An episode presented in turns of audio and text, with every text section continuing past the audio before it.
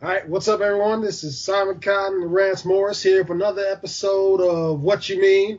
This time, you know, the debate show we always got going. Me being the positive one and Rance being the negative one. That's exactly what it is, right? What's going on, man? Well, that might be a, a little. I don't know how you feel about Money in the Bank, but uh, that might it might be the way this show turns out because Money in the Bank as a history and as part of WWE and the Money in the Bank pay per view is gonna is what, we, what we're gonna be talking about for the most part. Yeah.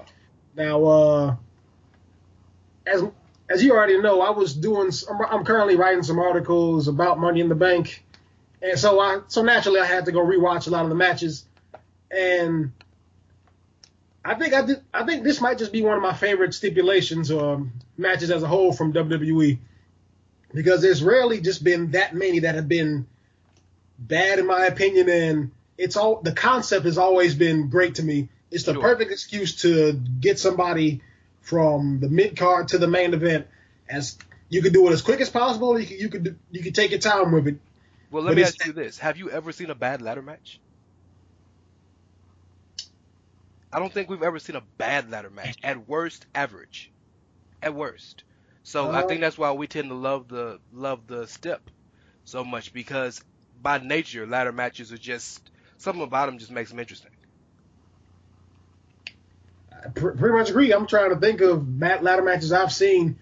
I think one was in TNA, so that doesn't Well, that count. don't count. That that don't count. That's a, I think it was the first episode of Impact I watched too. It was Je- Oh. it was Jeff Hardy and somebody versus uh Bully Ray with that with that hammer on the ladder. or Something. oh Wait. my god, the, the hammer. You have to talk about God. Aces and Eights on this podcast.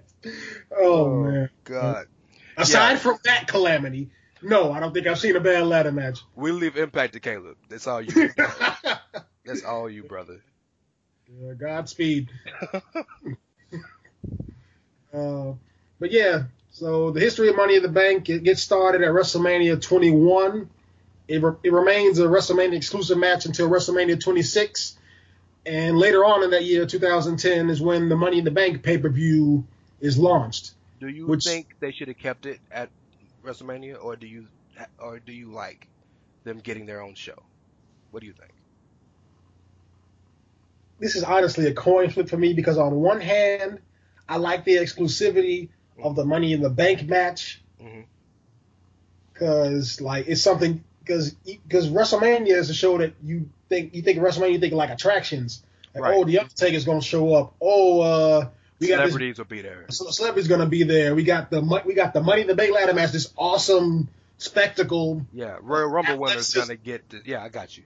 right it, it all it all ties in a little bit with shows like that but on the flip side aside from maybe two or three shows I wouldn't even say two or three I'd say maybe one or two shows Mhm. there hasn't been a Money in the Bank pay per view uh, that I've walked away from just completely dissatisfied. Okay. Like it's been one of the more consistent shows, and why many people were considering it like another part of the another uh, an add-on to the Big Four. Well, In fact, I remember writing, writing an article that they were cons- they were gonna make that one of the Big Four pay per views because before 2018, they said that the like they, they put out some press about the match. I forget what exactly what it said, but they were basically making it one of the Big Four because I remember it was gonna be a dual bearing pay per view. Yes. And like that was the caveat, like, okay, this is a big four, pay, big five now. Well, I, I got you one better.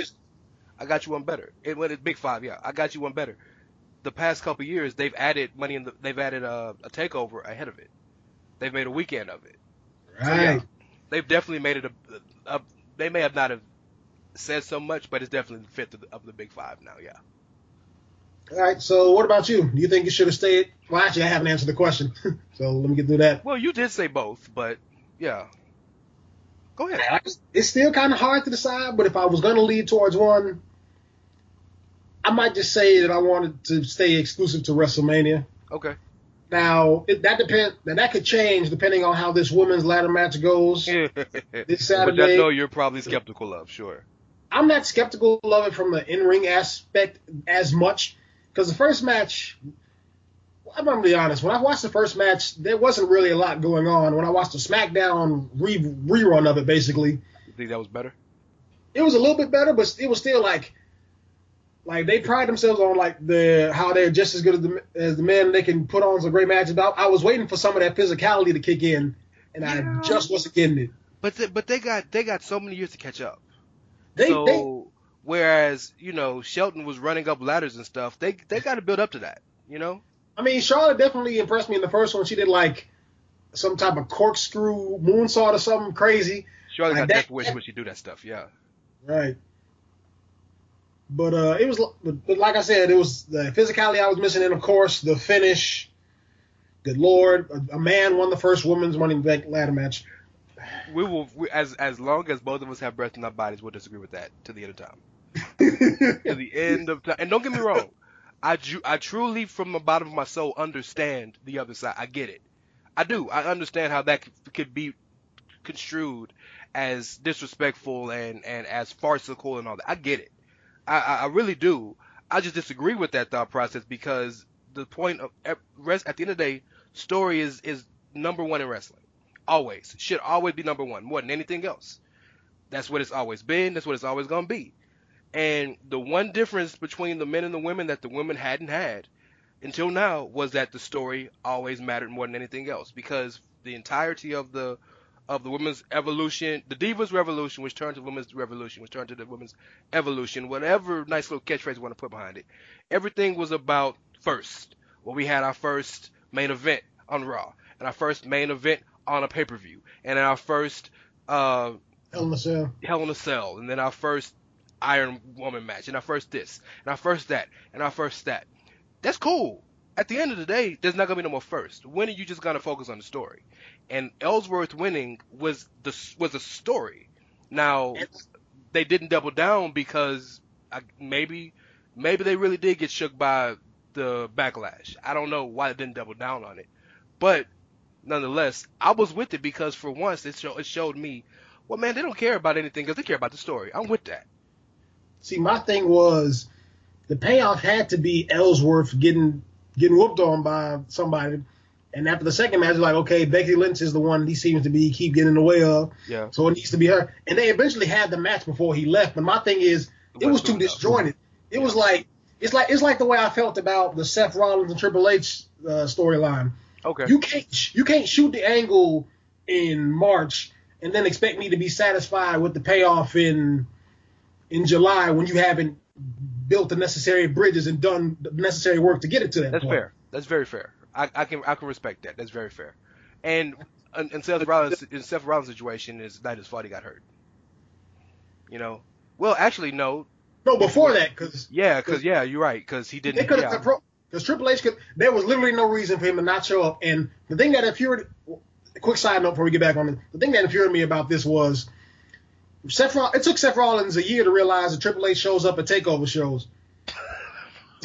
like you just passed one for Survivor Series. Okay. You were in NXT, man. Okay. The person, the person who beat you for the t- title is in NXT. Okay, two people beat you from NXT had the title. It took you another ta eh, takeover special to realize, wait, I can go get him. Yeah. That's a good point. That's a good. I mean, you ain't said nothing wrong, bro.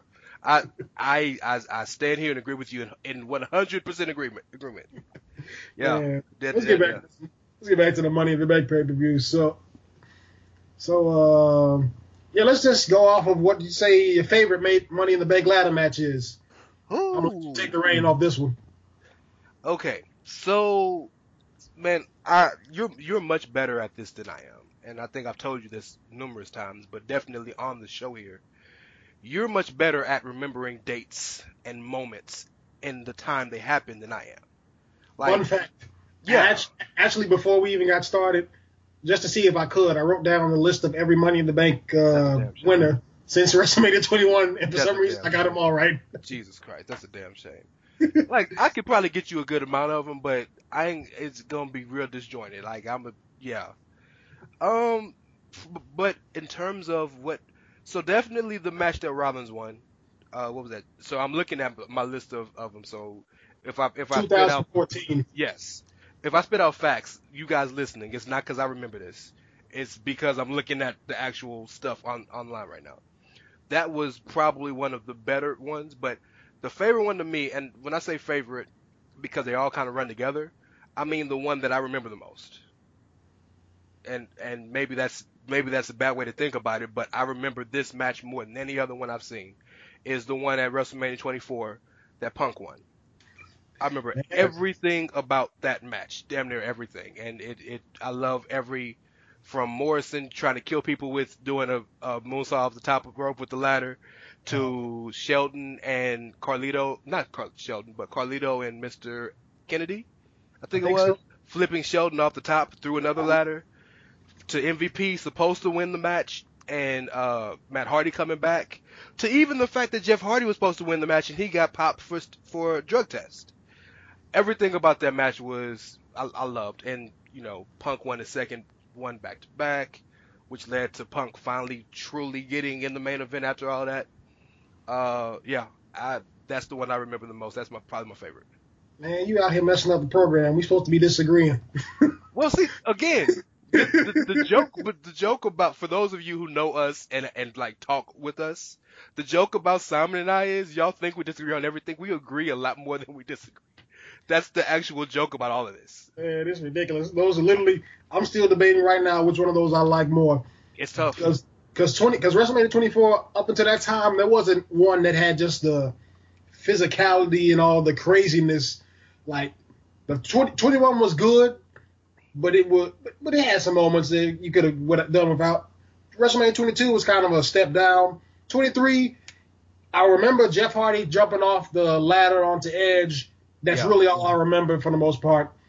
But WrestleMania 24, that's the first Money in the Bank ladder match. It was like, damn, I can you can picture point everything, even MVP getting uh getting run in on by Matt Hardy, everything that happened about that match. But then I look at the 2014 one, and I just first of all, it's such a great story with Rollins, Seth Rollins and yeah. Dean Ambrose. That's that's what really drives that Money in the Bank ladder match because Dean Ambrose doesn't waste any time. He literally gets in the ring. The first thing he does is throw Seth Rollins out of the ring, start beating on him, throws him out. And then of course you got guys like Kofi Kingston in there, who's like a high, who's an amazing high flying, incredible athlete. He literally took pick up the torch from Shelton Benjamin. Mm-hmm. You had Rob Van Dam, who was back for during his last run with the with the company, and that was and he was always fantastic. He's always fantastic to watch. Um, Jack Swagger, who I've never been he that big there. a fan of, even he was doing. he, he, was, was there. there. he was no, he was he was legitimately like uh, doing some stuff that was uh he was legitimately like uh, no, yeah. Like he, I think he did uh his his splash with a ladder or something. Like it was pretty interesting stuff. They was, everybody well, he was the power guy. Yeah. Yeah, everybody had something to contribute to the match. Dolph Ziggler, I've always appreciated that he's the one. He's the only person who manages to run up the ladder fast. Everybody else takes their slow meandering time, as if. As yeah, if, but God, that annoys the hell out of me because it's like, why do you have the energy to run up fast now all of a sudden? Yeah. But I mean, it, like, I mean, burst. I just take I get it. Burst of momentum. Yeah. Yeah, it's it's no different than hulking up in the middle of something. I get it. It. So I got a better I got a better question. Let's agree on this. What would you say is the most underrated? I don't know if that was on your list of questions you were gonna ask, but what would you say? And I'll give you time to think about it because I'll tell you mine. Yeah. And you you'll probably completely disagree with this, but I loved everything about this match, and it wasn't great, but it was enjoyable was the uh, one in 2013 with all the heels. You agree with me? What the? you agree? Man, you you ruining the show, bro. I loved everything about that. I loved everything about that because number one, because they tested, they really tested out to see if Cody and Ambrose could play face in that match. They really tested that because the crowd was 100% behind them. Um, guys like Fandango, we know Cesaro could go. We always known that. But uh, like Fandango and Sandow really got a chance to shine and show that they're more than just novelty acts and a comedy act in Fandango's uh, in Fandango's case. But yeah, everybody, and then I, I like the I like the uh, duality of everybody having everybody being in there with their tag partner, but still going after the one thing. It was every man for themselves. So I, I that was a really it was really fun to see all heels and how they were gonna flip it and make it interesting. And yeah, I I loved it. I just I really just want to say that entire that entire year, both matches really were standouts to me in a way. Yeah. Because it all because you had Rob Van Dam coming back for the first time in years. Yeah. Like, And I and I really like with the Rob Van Dam thing. I like how they built that match around his comeback. like everybody, the moment he gets in the ring, everybody literally just starts slowly turning towards him. Yeah. Like I like, I like, I also like that. uh So I guess I'd have to, have to say that the 2013 both ladder matches for me were some of the most underrated because Sure. for because for the, the all heel match that was Cody Rhodes coming out party. Absolutely. Right.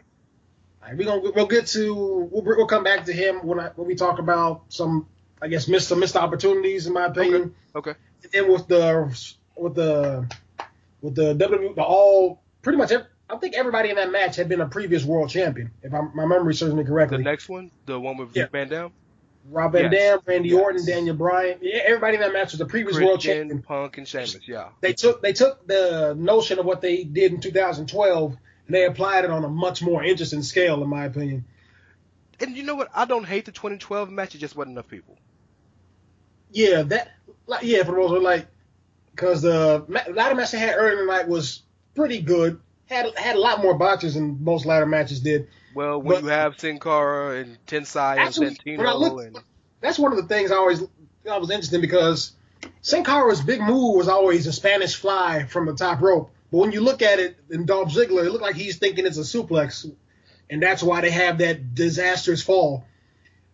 So yeah. like that's, that's just miscommunication between those two. I wouldn't say well, question for you: Was that Sin Cara? Was that Hunico? that that was Sin Cara? ori- that was that, That was was, the uh, old Sin Mystical, Cara. Mystical Sin Cara. Yes. Well, then yeah, it makes sense because Mystico botched everything. and then talk about- WWE he did, and that's not a dick. talk about wrestlers who should have man Sin Cara shit. It was I really like that dude, especially the match they, Sin Cara and Hunico had as Sin Cara and Sin Cara Negro. Az- Azul versus Nick. Yeah. You know what the That problem was- with Sin Cara was? Going back and looking at it, the The problem is. lights. well, no, I don't think that's a problem. The problem is that they didn't give him a chance to work developmental for about a month or two to get used to speak because he didn't speak no English. So he did. He wasn't used to people he was working with. That's why if you look back and look at his first few matches, he was working only against people who spoke Spanish. Right.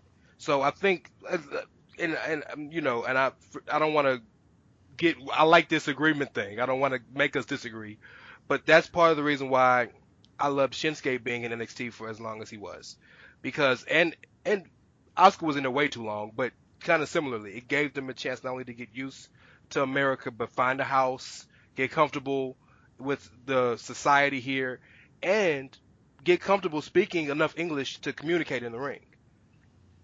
Because a lot of the stuff that missed, a lot of the botches Mystico had was simply just communication stuff. Yeah, Well, like That's the match. I can't. I cannot stick up for that man botching his entrance every week, every night. I can't. I, ain't nothing I can do about that. yeah, I think I've read somewhere that like for the most part, like I'd say in Mexico and Japan, they don't really talk to each other when they wrestle. Like a lot, some, they they do sometimes, but a lot of it I think is more pro bono, like on the fly. eye stuff. Yeah. Yeah, they like like kind of like the Ric Flair method. He'll do a he'll do a twitch or nod that lets you know what's coming next. Yeah, but the guys now don't learn that. That's cra- That's crazy to me. It's like because now the mic because they always use like the standard amazing quality stuff with these video cameras and mics. You would think you would want to do something that people can't hear. Because every time John Cena's out the them Botchamania clips at Rumble, the Royal Rumble 2018. Now, Shinsuke now He doesn't care. He is just don't blatantly loud. he don't give a He single don't damn. care. Not one. Oh my god. But uh yeah, as far as underrated, I would lean towards both 2013 matches Mhm. and I think I could even say, though I didn't like Sheamus winning, I could say the 2015 match was pretty underrated.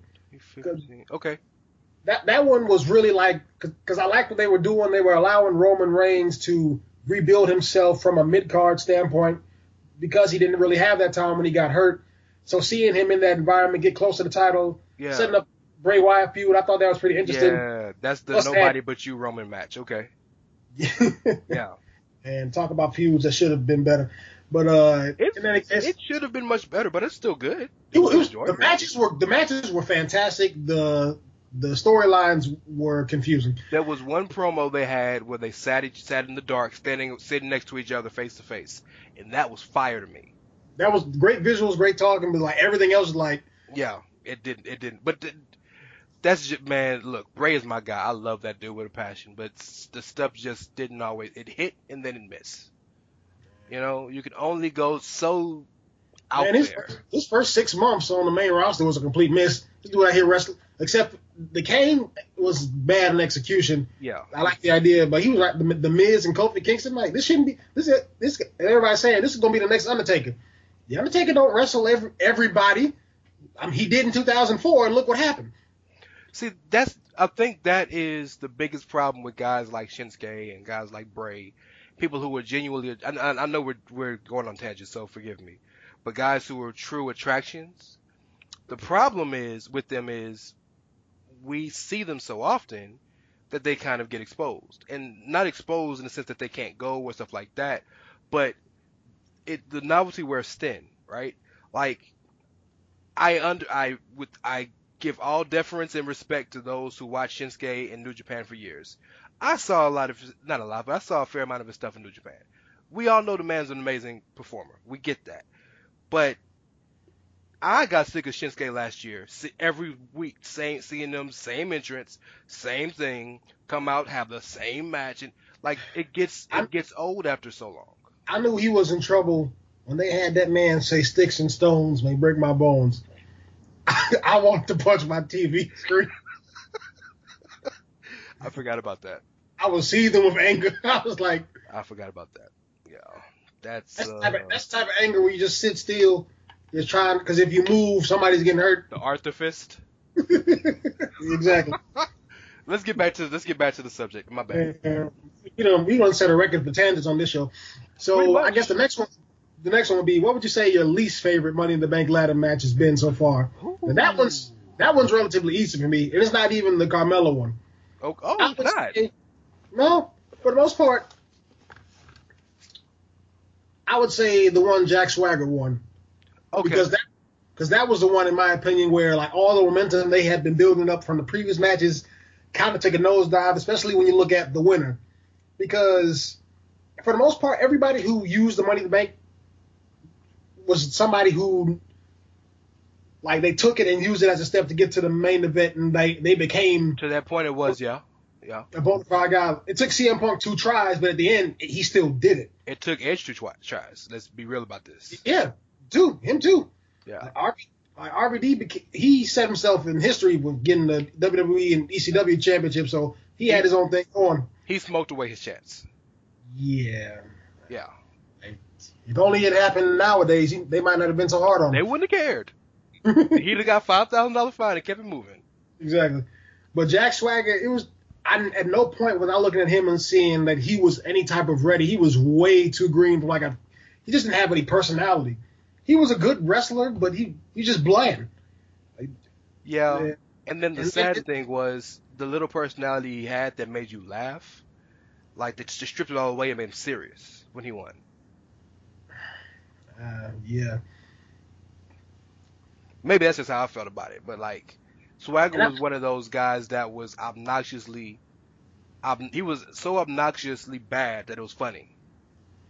Like, like it felt like you know some some guys who are just so ridiculous, like like Fandango is so ridiculous, like you know he knows he's a joke, right? Like Mhm. Swagger was kind of like that to me, and then when he beats Jericho, he's just super serious all the whole time. It just it, it killed everything he had in my opinion, but but yes, Yeah. that was not a very good. I think in, in hindsight, another reason why I don't like that match is because that's when that's when uh, Shelton Benjamin was gone. uh, man, and Okay. I'm, I'm gonna just get it out the way now. Shelton Benjamin, in my opinion, is the greatest Money in the Bank ladder match performer in history.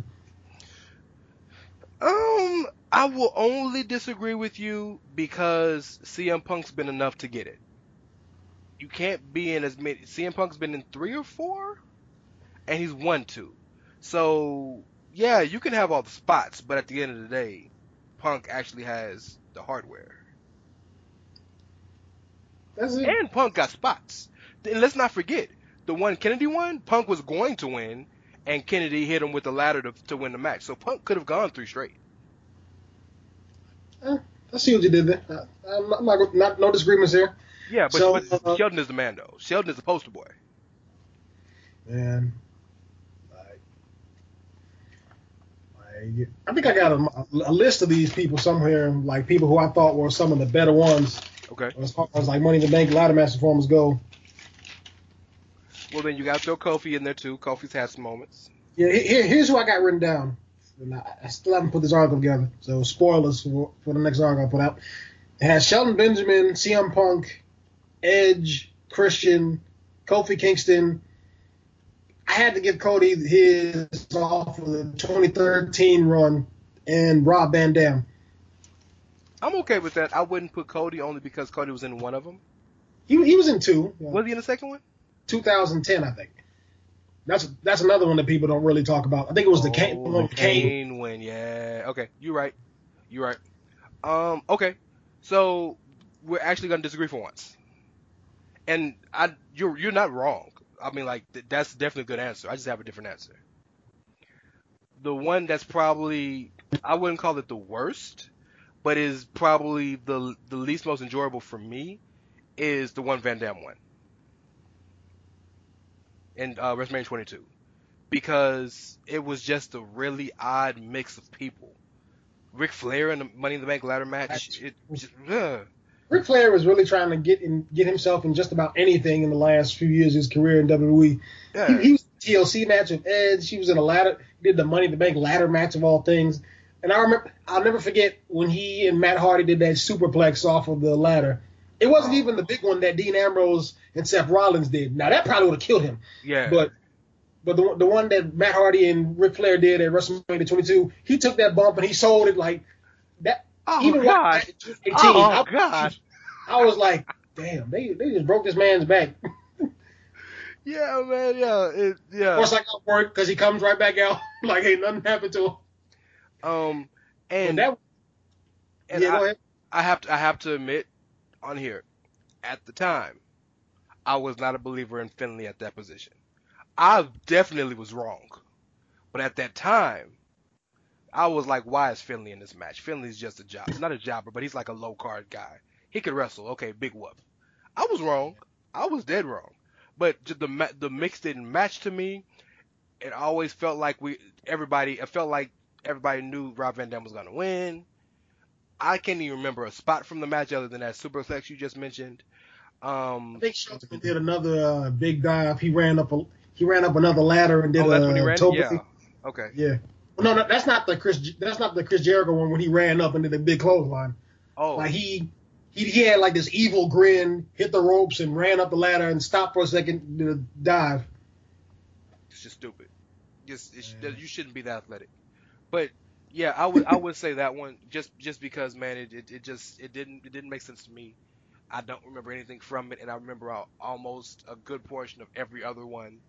Um, and it may have, quite frankly, the best winner ever. Uh, but yeah, I just I just didn't like it very much. Sounds about right. So now we got, of course, got to get to the best Money in the Bank cash in. I think this is going to be relatively easy unless you really not you really don't like the person I'm talking about. To me, when you look at the situation that led to Seth Rollins winning, the he had one of the best ladder ma- matches of all time. I think Dave Meltzer gave it like a 4.5, which is like insanely high for a ladder match. Yeah. And then you look at, I think that might be the highest rated ladder match in WWE since, uh, was it Shawn and Razor Ramon? Well, They got five? at the time, yeah, you know the ladder match at Takeover New Orleans got a five. All right, right. Yo, definitely, yeah. But at the top, but yeah, at the time, that was like the highest rating he had ever given one, and Yeah. rightfully so because as we both agree, it was fantastic. Fantastic. So you see him become much more of a maniacal heel. Like in Summer SummerSlam, he's driving Dean Ambrose's head, well, not SummerSlam on Raw. Yeah. He's driving Dean Ambrose's head through uh, cinder blocks and all the other stuff. Like the cra- he's like he's Great being the, snap nefarious Edge's heel. He's I like to think that he took the torch up from Edge after it kind of sort of Yeah. as being like opportunist type, as being evil, maniacal, except he was way more athletic. He had a great Royal Rumble match. He had a he had an amazing Oh, yeah, yeah, spot yeah. at WrestleMania 31, and of course he has the he breaks three records in one night when he cashes in at WrestleMania 31.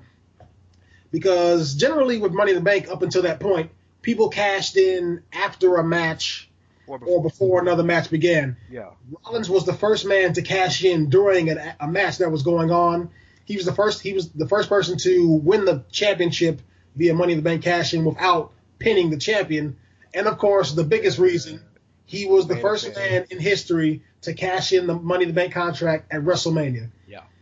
That's too like you can't ignore all those contributions, all that stuff, and that's why, in my opinion, Seth freaking Rollins is the greatest money has the greatest money to make cash in. So And I think only, I think the only person you can even get a uh, second place to, I probably say Dolph Ziggler, just off of the strength of the reaction in the arena that night. well, that's what I was gonna ask you. We agree that I think Seth, there's nobody that could ever top Rollins. I just don't think He, he did So- too much. it's too much. So the better question is who's the second best? is the better question. You think it's Ziggler? Yeah, I'm gonna read through these and see what I remember for the most part. Okay. Edge cast in at New Year's Revolution, if I remember certainly correctly. Rob Van Dam, that might be an underrated one because he did it at ECW. The crowd was just anti Cena and like crazy for that one night stand show. That, that's gonna be my answer actually. Is the Rob Van Dam cash in? All right, well, CM Punk he cashed in. I'm I'm skipping Mr. Kennedy because Edge cashes takes that from him. Yeah. And Edge cashed in on SmackDown. Right after the Mark steel Henry, cage match with Batista and the Undertaker, I think. And Mark Uh, Henry beat them both down. Yeah. CM Punk cashes in. He brings the World Heavyweight Championship to Raw. Raw has a championship. CM Punk then cashes in again against Jeff Hardy hmm to win the World Heavyweight Championship. The beginning of his heel turn. I don't remember anything about the Jack Swagger one. He Kane- cashed in on uh, Jericho after Edge and Jericho had their match at 25. It's not 25, 26. I think that no, I don't think no, that would have been at WrestleMania then. So it, it No, he was on the- in after after the, like the SmackDown after WrestleMania. Oh, okay. So Yeah, 'cause for remember, Kane- Ed, remember Edge speared him through the uh, Jericho won. Edge speared him through off the through. He ran all over all three tables and speared him through the barricade. Jericho came out the next night, wrapped up in the tape, and Edge speared him again and walked out. And that's when Swagger came out. Uh, Kane cashes in on the show. He, him and Dean Ambrose, they got they get points for efficiency. Like you know what, I don't feel like hearing this thing. Let me just uh, go ahead and get this title. What's That boy said efficiency. That's funny. The Miz cashes in on Randy Orton after Great his match with Barrett. Yeah. Daniel Bryan cashes in on Big Show, one of the smart ones. He waits for the dude to be completely unconscious. So that's a smart ADR. He cashes in after Kevin Nash and CM. eh, that was a mess. and a, and a text message and a phone call And uh, the, the higher power and all that other stuff. right, and the briefcase being lifted up, whatever it was, or the the title and every other in GTV, and everything else involved. Yeah. Um, Dolph Ziggler the night after WrestleMania 29. John C. Yeah, that happened. He failed. Raw 1000, yeah. It was a good match, but we'll get to that in a second. Yeah. Uh, Damien Sandow, He failed. that happened. Another failure. Yeah. Ironically, the man fails against the person that he, he who failed last year. Like Yeah. John Cena passed on a curse. Uh, Randy Orton cashed in at SummerSlam. Seth Rollins, WrestleMania, Sheamus, Survivor. Oh, Yeah. that memory. Sheamus. 515. Sheamus. James five fifteen. Dean Ambrose on Money in the Bank, Baron Corbin on SmackDown. That might be the most embarrassing loss for a Money in the Bank winner I've ever seen. Well, And then Carmella, the night was it the night after the, the SmackDown after WrestleMania or the week afterwards? it was SmackDown after WrestleMania. Okay. Yeah. So out of all those, as far as like second place go, I I'd still probably lean towards Dolph Ziggler because it was it just felt right when it happened. It was like, why are they randomly doing this handicap match? Like, I don't really get it. And then boom, this man comes out, the arena's going crazy. And like he almost, and one of the things I liked about that, that he almost lost, but he Yeah. didn't lose because ADR was fighting with all his strength. He got the armbar on him, and he just so violently twist his leg in the other direction, hits the zigzag. Like you could tell that was the happiest moment of that dude's life. Like so, you, you can't you, you can't really hate on that one. I feel. Well, there is one negative thing about it. Should have happened at WrestleMania. we could we could do a whole show about WrestleMania 29. To be honest, that whole that whole show that whole show should have been completely different. Like with WrestleMania yeah. 27, things were kind of meanders. Uh, it's kind of boring. Like because there was only so much they had at their hand at the time. But WrestleMania 29, there was no excuse. You had too much going for you to have a mediocre show.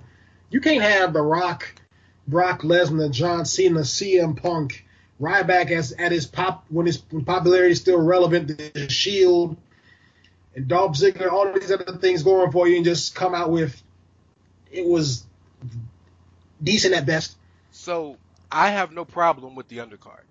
The problem is that they basically just rematched the top matches, which and they the match the matches weren't bad, but it just wasn't what people wanted to see. It wasn't interesting. Um, well, not every, every match was technically a rematch, except CM Punk and Undertaker was different because it was at WrestleMania, but they had had matches before for the most part. yeah, but I mean, but sure, but what I mean by rematches is in the current feud. You know what I mean? Punk and Undertaker had a feud years ago. They had nothing to do with each other before that feud started. But but Triple H and Lesnar were still in a feud currently, and it was just a rematch of their last match. And same thing with Cena and Rock. They were in a, you know what I'm saying? Like that's what I mean.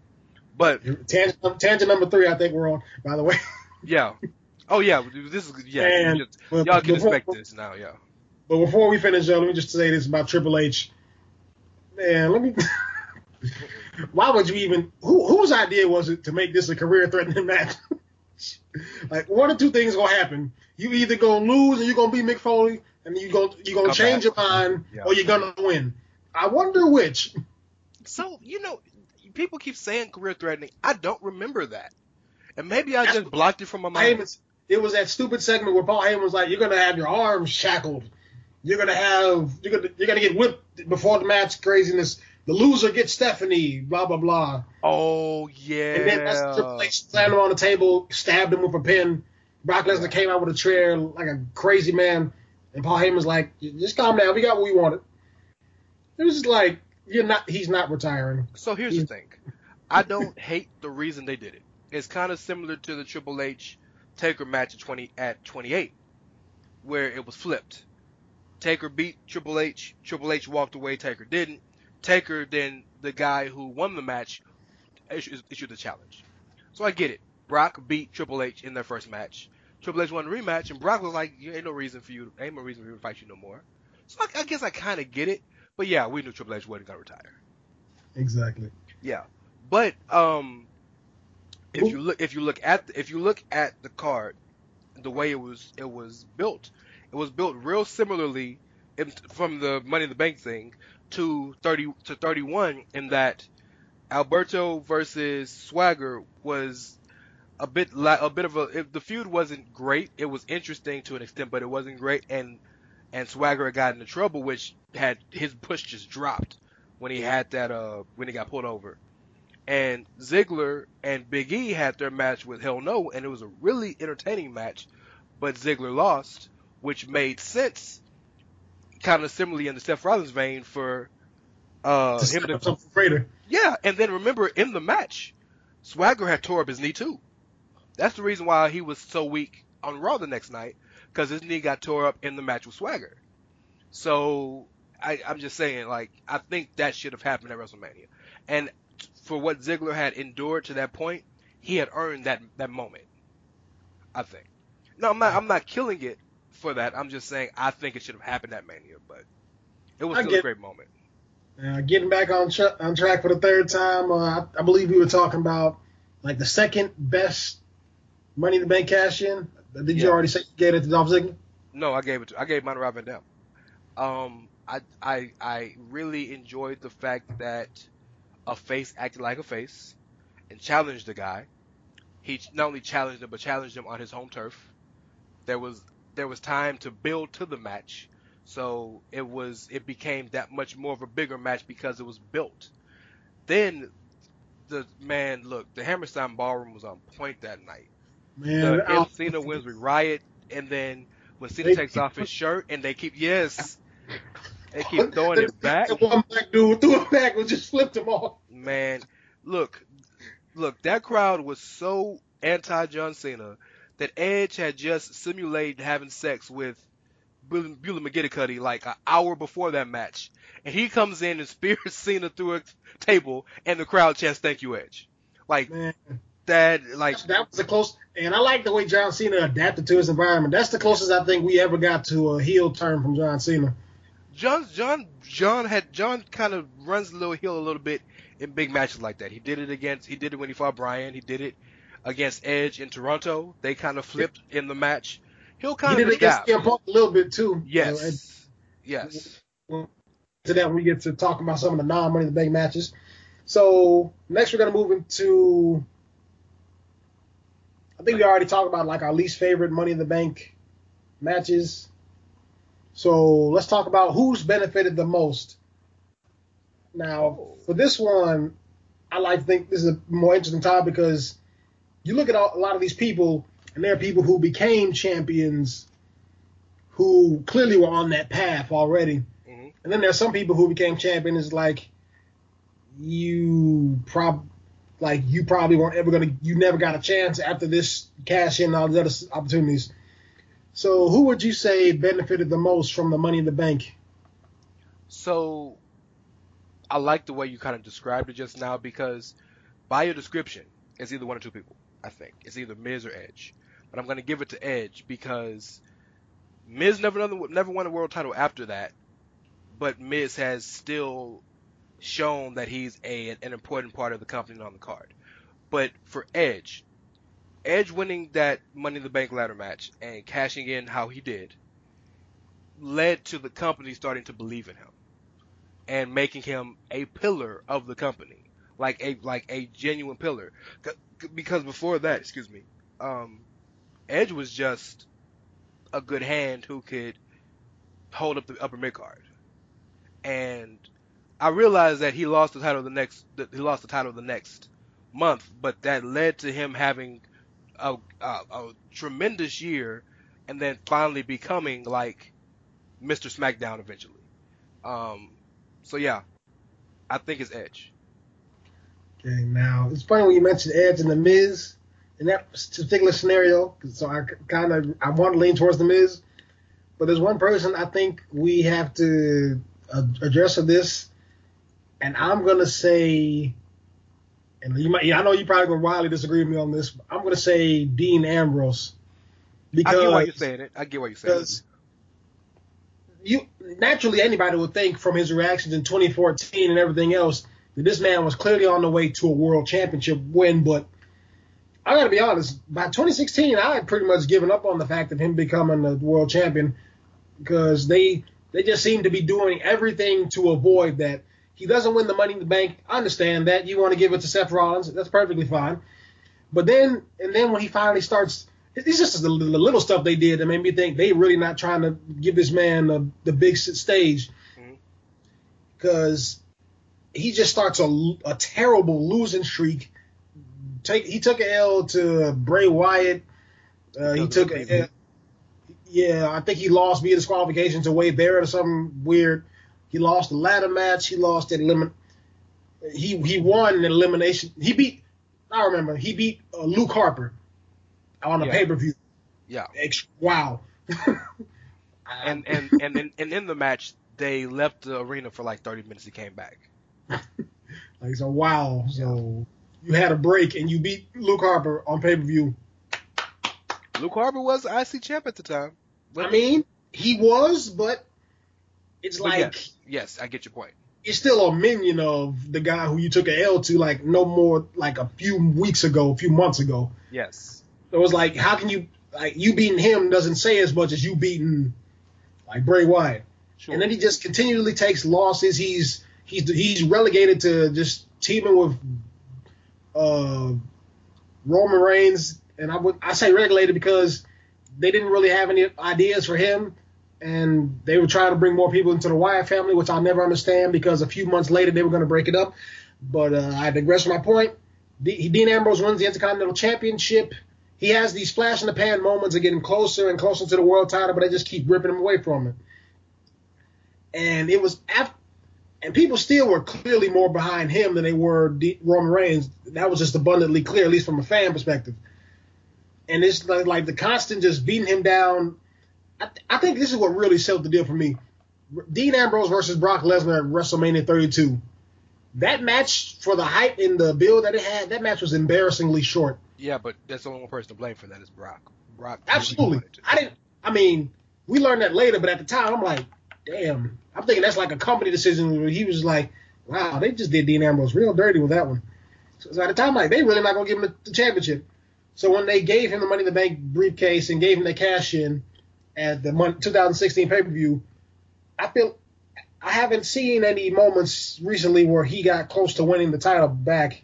Because right after he lost the title to AJ Styles, he fights for it a few more times throughout the remainder of the year, and the rest has just been mid card stuff. Now, when he gets back, a lot of people are assuming he's going to head right back to Seth Rollins and and get revenge on him for like causing his injury and all that stuff.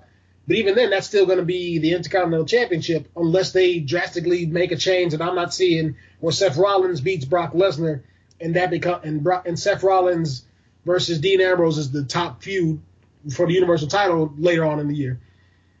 So, here's the thing. I get where you're coming from. But man, I have a huge problem with the fact that the man debuted in 2014, right? 2013? Late 2013? Technically 2012, but it was so close to the end of the year by okay. that point. The last week of November. You might as well say 2013. Yeah. And so let's say 2013 just just just for semantics purposes. And then two, three years later, you're already saying he'll never win a world title? Like, that's a bit ridiculous, man. Don't you think? I guess, in a way, but. This dude's gonna wrestle for 15 years, probably. 10, 15 years. And you already given up hope he'll ever win a world title when he's consistently booked. He's booked more than. The facts show he's been booked more than any guy in the past four years in terms of matches. He's he's consistently pushed at the top of the card or at the top of the mid card. He's consistently pushed in major um, feuds. You know what I'm saying? Like they changed feuds for the guy because the Brock Lesnar feud wasn't his. It was it was Bray Wyatt's, and they changed it to put Dean Ambrose in a marquee position. And you're like, oh well, he'll never win a world title. See, my thing is, I think that I thought they were kind of going for like the days of old, like during the '80s, where if you had Macho Man and Hogan and Ultimate Warrior and stuff, and like then you had the guys like Jake Roberts and Roddy Piper, where there were going to be some guys who were clearly at the same level to a degree, but they never got that title win. They never got that extra. That's what I thought they were going for. We we, we, we have we have to as a fan base stop looking back and start looking forward because you cannot consistently compare what's happening now to what happened then because everything about the business is different. Everything. Yeah, so, especially now. Yeah. So we so like that's the thing that we as a fan base have problems with is we if it doesn't if it doesn't have a, a, interest a rooted interest or relevance to what happened back in the day, well then it's bad or it's wrong, and that's not true. Um. So I mean, the point I I get why you may say Dean Ambrose because I can understand the thought process where Ambrose needed to push to the title most other people. But that's the same reason I didn't pick CM Punk because it was very clear Punk was going to win a world title anyway without the without Money in the Bank. Would he be the top guy? That's a good conversation. Probably not, but he was going to win a world title. Um, so Rob Van Dam was never going to win a world championship. Edge was never going to win a world championship at the point that they were when they got the Money in the Bank. They wouldn't. They probably were never going to win it it, it's in fact it's that Money in the Bank ladder match and the night and and the night after he won the world title that proved to the company that he can be a, a actual top guy. So that's what, or in even Miz, right? Miz ain't won a world title since, and he's worked harder than almost anybody in the company in the since he won it. What was that? Eight years. Yes, been eight years now. Yeah. So I mean, like, so I get your point. I do, but I just, I just, I, I don't think it's. I just can't agree with that thought process that oh well if a guy don't win a title in a couple of years he'll never win it. I just that's. I mean, and you're if you're a fan of the guy, I guess I can see you saying it, but if you think about it rationally, you just I just don't see how you could really believe that. All right. And now I'm going to move on to before we get into non-Money in the Bank matches and just talk about the, some of the better pay-per-view ones.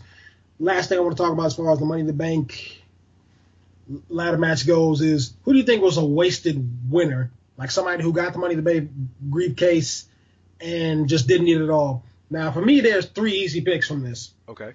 The first one is John Cena. The second one is Damien Sandow. Okay. Third is Baron Corbin.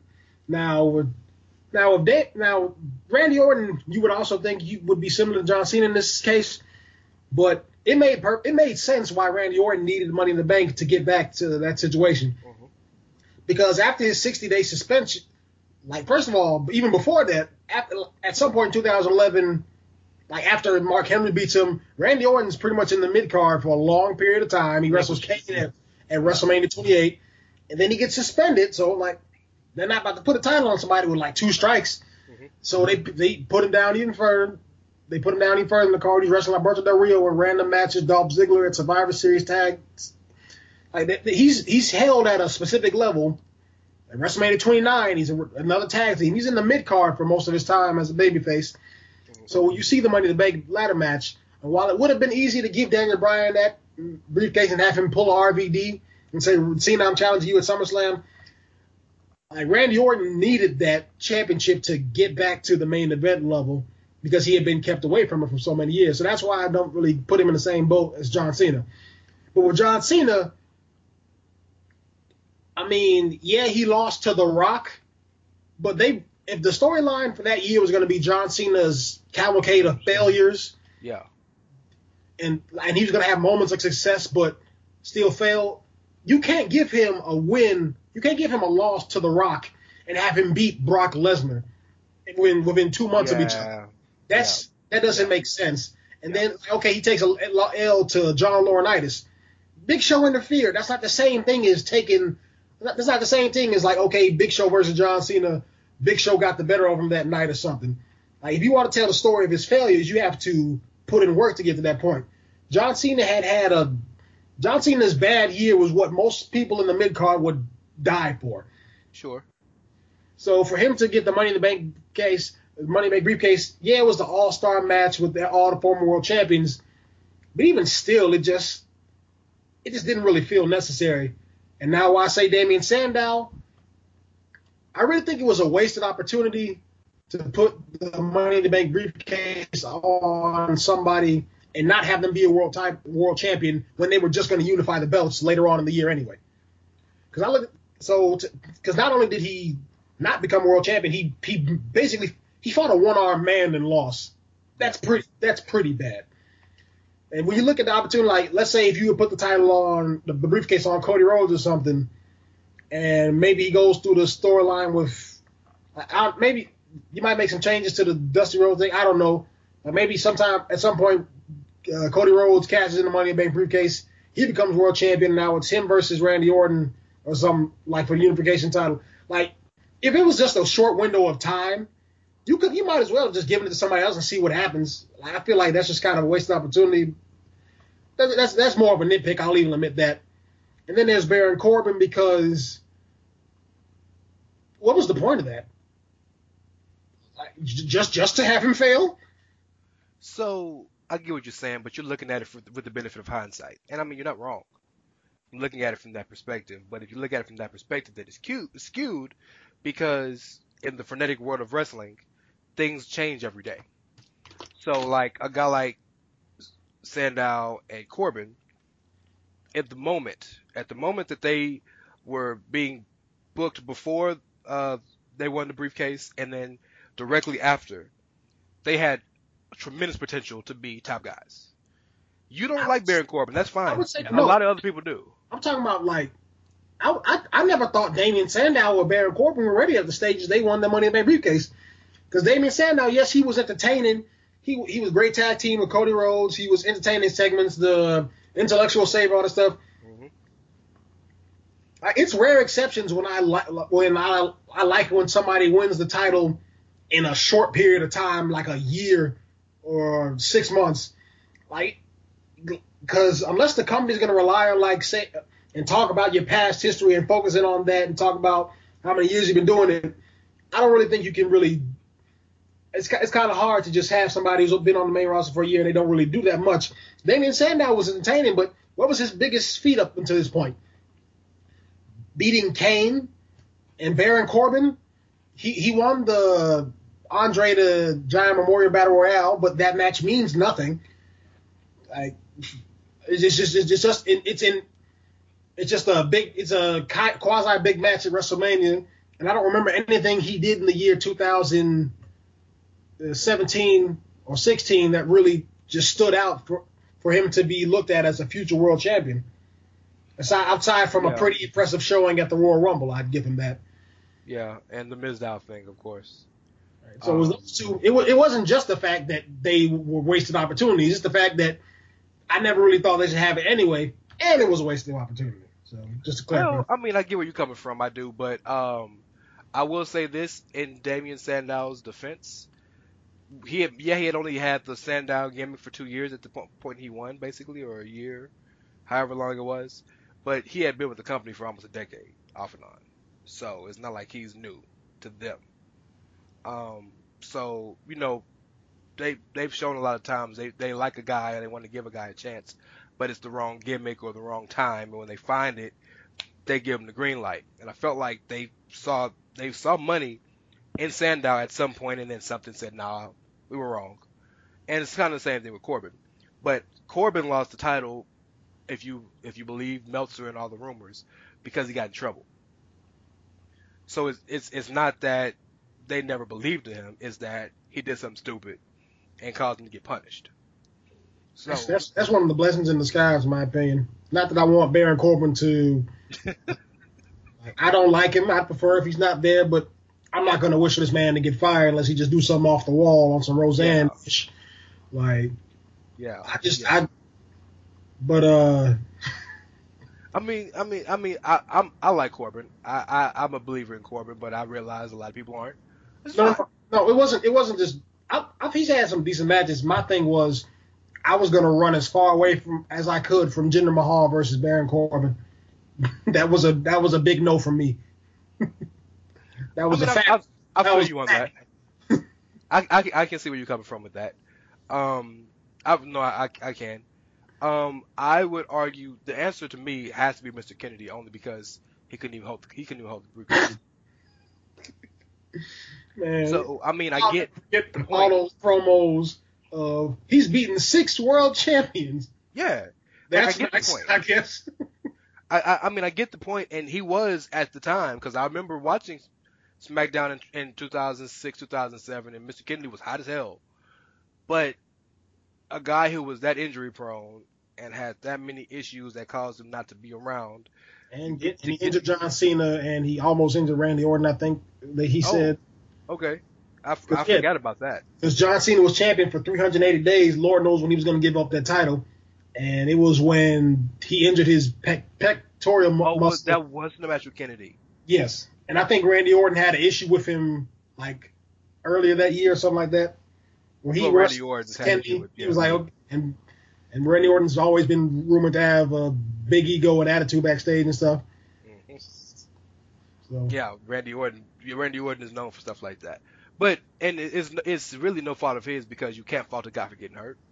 Um, but based on the question, he didn't even get a chance. He won and didn't even get a chance to do nothing with the briefcase.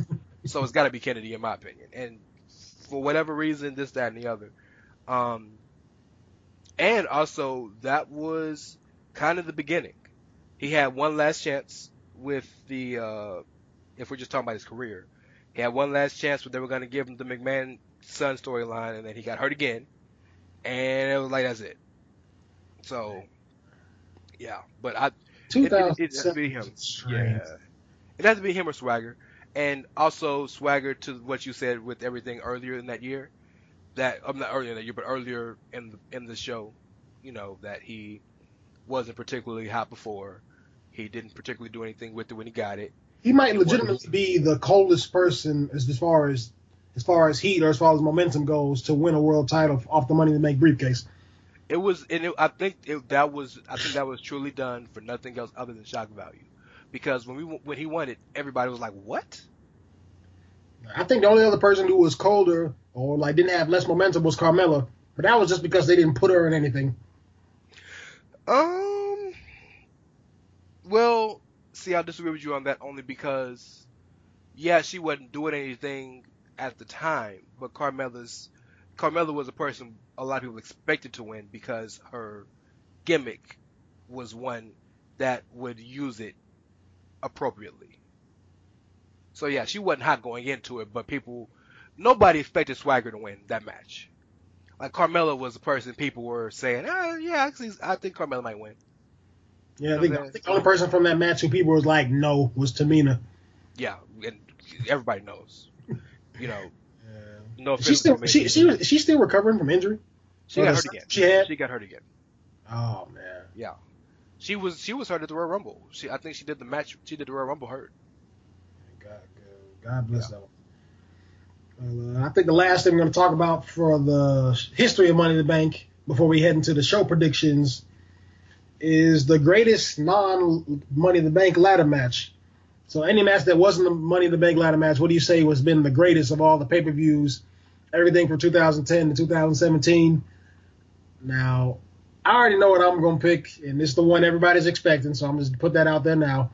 But uh, what about you, Rance? What Punk Cena? Yep. Yeah, that, well, that's one of the greatest WWE matches ever. Um, so that's definitely up there. Some uh, some underrated ones. Um, I'll give you one. I'll give you one, and I believe it was that Money in the Bank. Dean Ambrose versus Seth Rollins for the WWE Championship in a ladder match, in TLC match. Wasn't that that? Yes, Wasn't that that, a was a Money in 2015 show. That was Yeah. a tremendous. That was a match. 2015. That was the same show with John Cena versus Kevin Owens too. Yes, that that whole card was stacked. I Yeah, get- I give you that one. yeah, they really, they really did they really did some good work in that show. And then didn't wasn't one of the Randy Orton versus Christian matches at a Money in the Bank ladder match, at a Money in the Bank pay per view, when they had their feud for the Uh, title? I think that was a it was a good match, and then Christian won by disqualification. I think. Was that the year? Was that the one where he won because Orton spit in his face Yeah, and won 'Cause it- title? Okay. yeah, because that was a, that was like one of the last years where they went from Money in Bank directly into a SummerSlam show. Because usually there's like some because like after 2013 or something, there's no there's like a bridging. Not 2013. After 2014, they started putting pay per views in between. That bro, that's the But- same year that that Bryan and Alberto Del Rio won. Uh, that's the that's the same year. Uh, Bryan won the SmackDown uh, Money in the Bank. Alberto Del Rio won the Raw Money in the Bank, and both those matches were very enjoyable, by the way. And then Christian beat Orton in a really good match until disqualification, and Punk and Cena. So yeah, that was a excuse me a really really stacked card. I got an interesting thing. Let's see uh, how many of these these Money in the Bank shows stack up to uh, the WrestleManias because Money in the Bank 2011 was the best show of the year. It surpasses WrestleMania 27 by leaps and bounds, in my opinion. Yeah, Like, the only the only saving grace 27 was Triple H, Undertaker, and I and I kind of like Cody Rhodes and uh, Rey Mysterio and Randy Orton versus CM Punk. Yeah. Those are the only things worth rewatching. and the So Miz from- hype video. That may be one of the best hype videos they've ever done. It's a shame. That, that, that was the funniest thing I've ever seen. They did all that for that man to come out with giant inflatable letters. You get the greatest. You get the greatest hype package with the weakest entrance. At least he got pyro. At least he got pyro. You know? Yeah. It'd be interesting to see how many other I mean, these other shows would stack up to WrestleMania because we know the 2012 one doesn't because WrestleMania 28 was one of the it's, it's an underrated show in my opinion. Tremendous. Uh, 2013, I'd say that sh- well that it was a really good show. I I could say that was probably better than WrestleMania 29. It WrestleMania 29 had moments, but it wasn't what it needed to be. I think, in my opinion. I don't know if I agree with that because twenty because Money in the Bank was great that year. It was not great. It was enjoyable that year. It was, but twenty nine had some like the punks. The Punk Undertaker match is amazing. It is, and it's literally the last amazing match he would ever have at WrestleMania. Unfortunately, Yeah, yeah. I'm trying to. So yeah, yeah, yeah, yeah. You're right. You're right. Um. So I don't. I'm, I mean, I, I'm. I am. And then it. And then it has some. Like, like, like the Fandango Chris Jericho match was enjoyable. The, the tag team match was enjoyable. Like, it wasn't a trash show. It's just it wasn't built to what it could have been built. The Shield so, match was a decent opener. I still say they should have just went with Ryback in the Team Hell No rematch. Like, cause, cause that was just so that was just so perfect. Might as well just do that again. Yeah, but I think, but they want so they wanted to give Ryback and Mark Henry a, a singles match. But the, the problem is they had Mark Henry win by falling on him. Yes, that, that might be the dumb. Has has there been a dumber way to lose a match ever? Like in recent history. Oh yeah, Dean Ambrose lost because he couldn't un- he couldn't unscrew a TV. yeah. Oh, yeah. I forgot yeah. about. I yeah, at least at least you can understand a 400 pound man falling on you gonna hurt, right? You can understand that.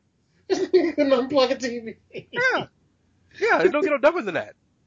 Did he dip it in water first? no, I ain't never seen a TV react that way. They get unplugged.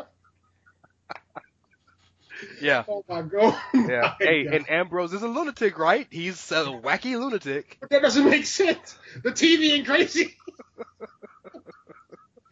so oh, they did. So, oh, like, man. It, would make sense if, like, they said Bray Wyatt rigged it.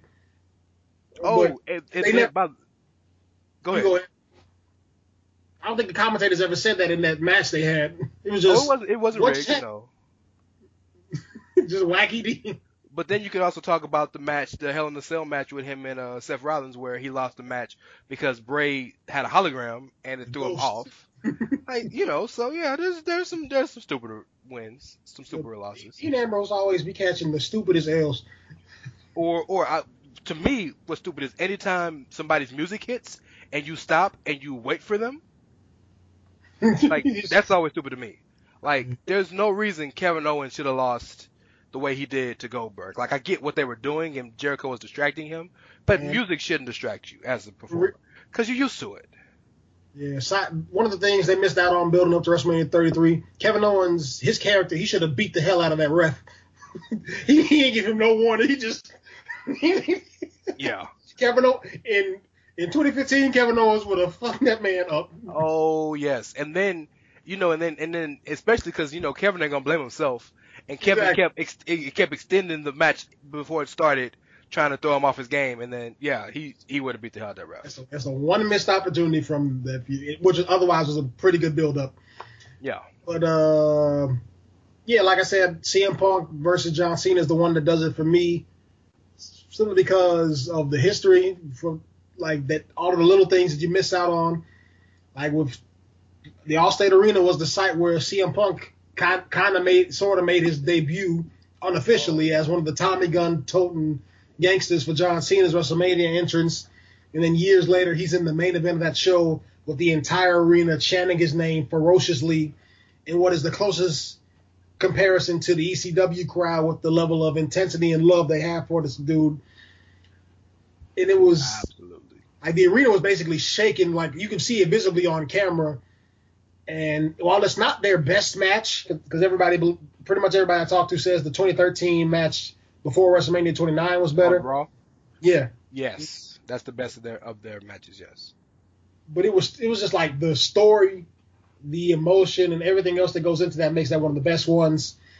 Other than that, I'd say another really great match from the Money in the Bank shows.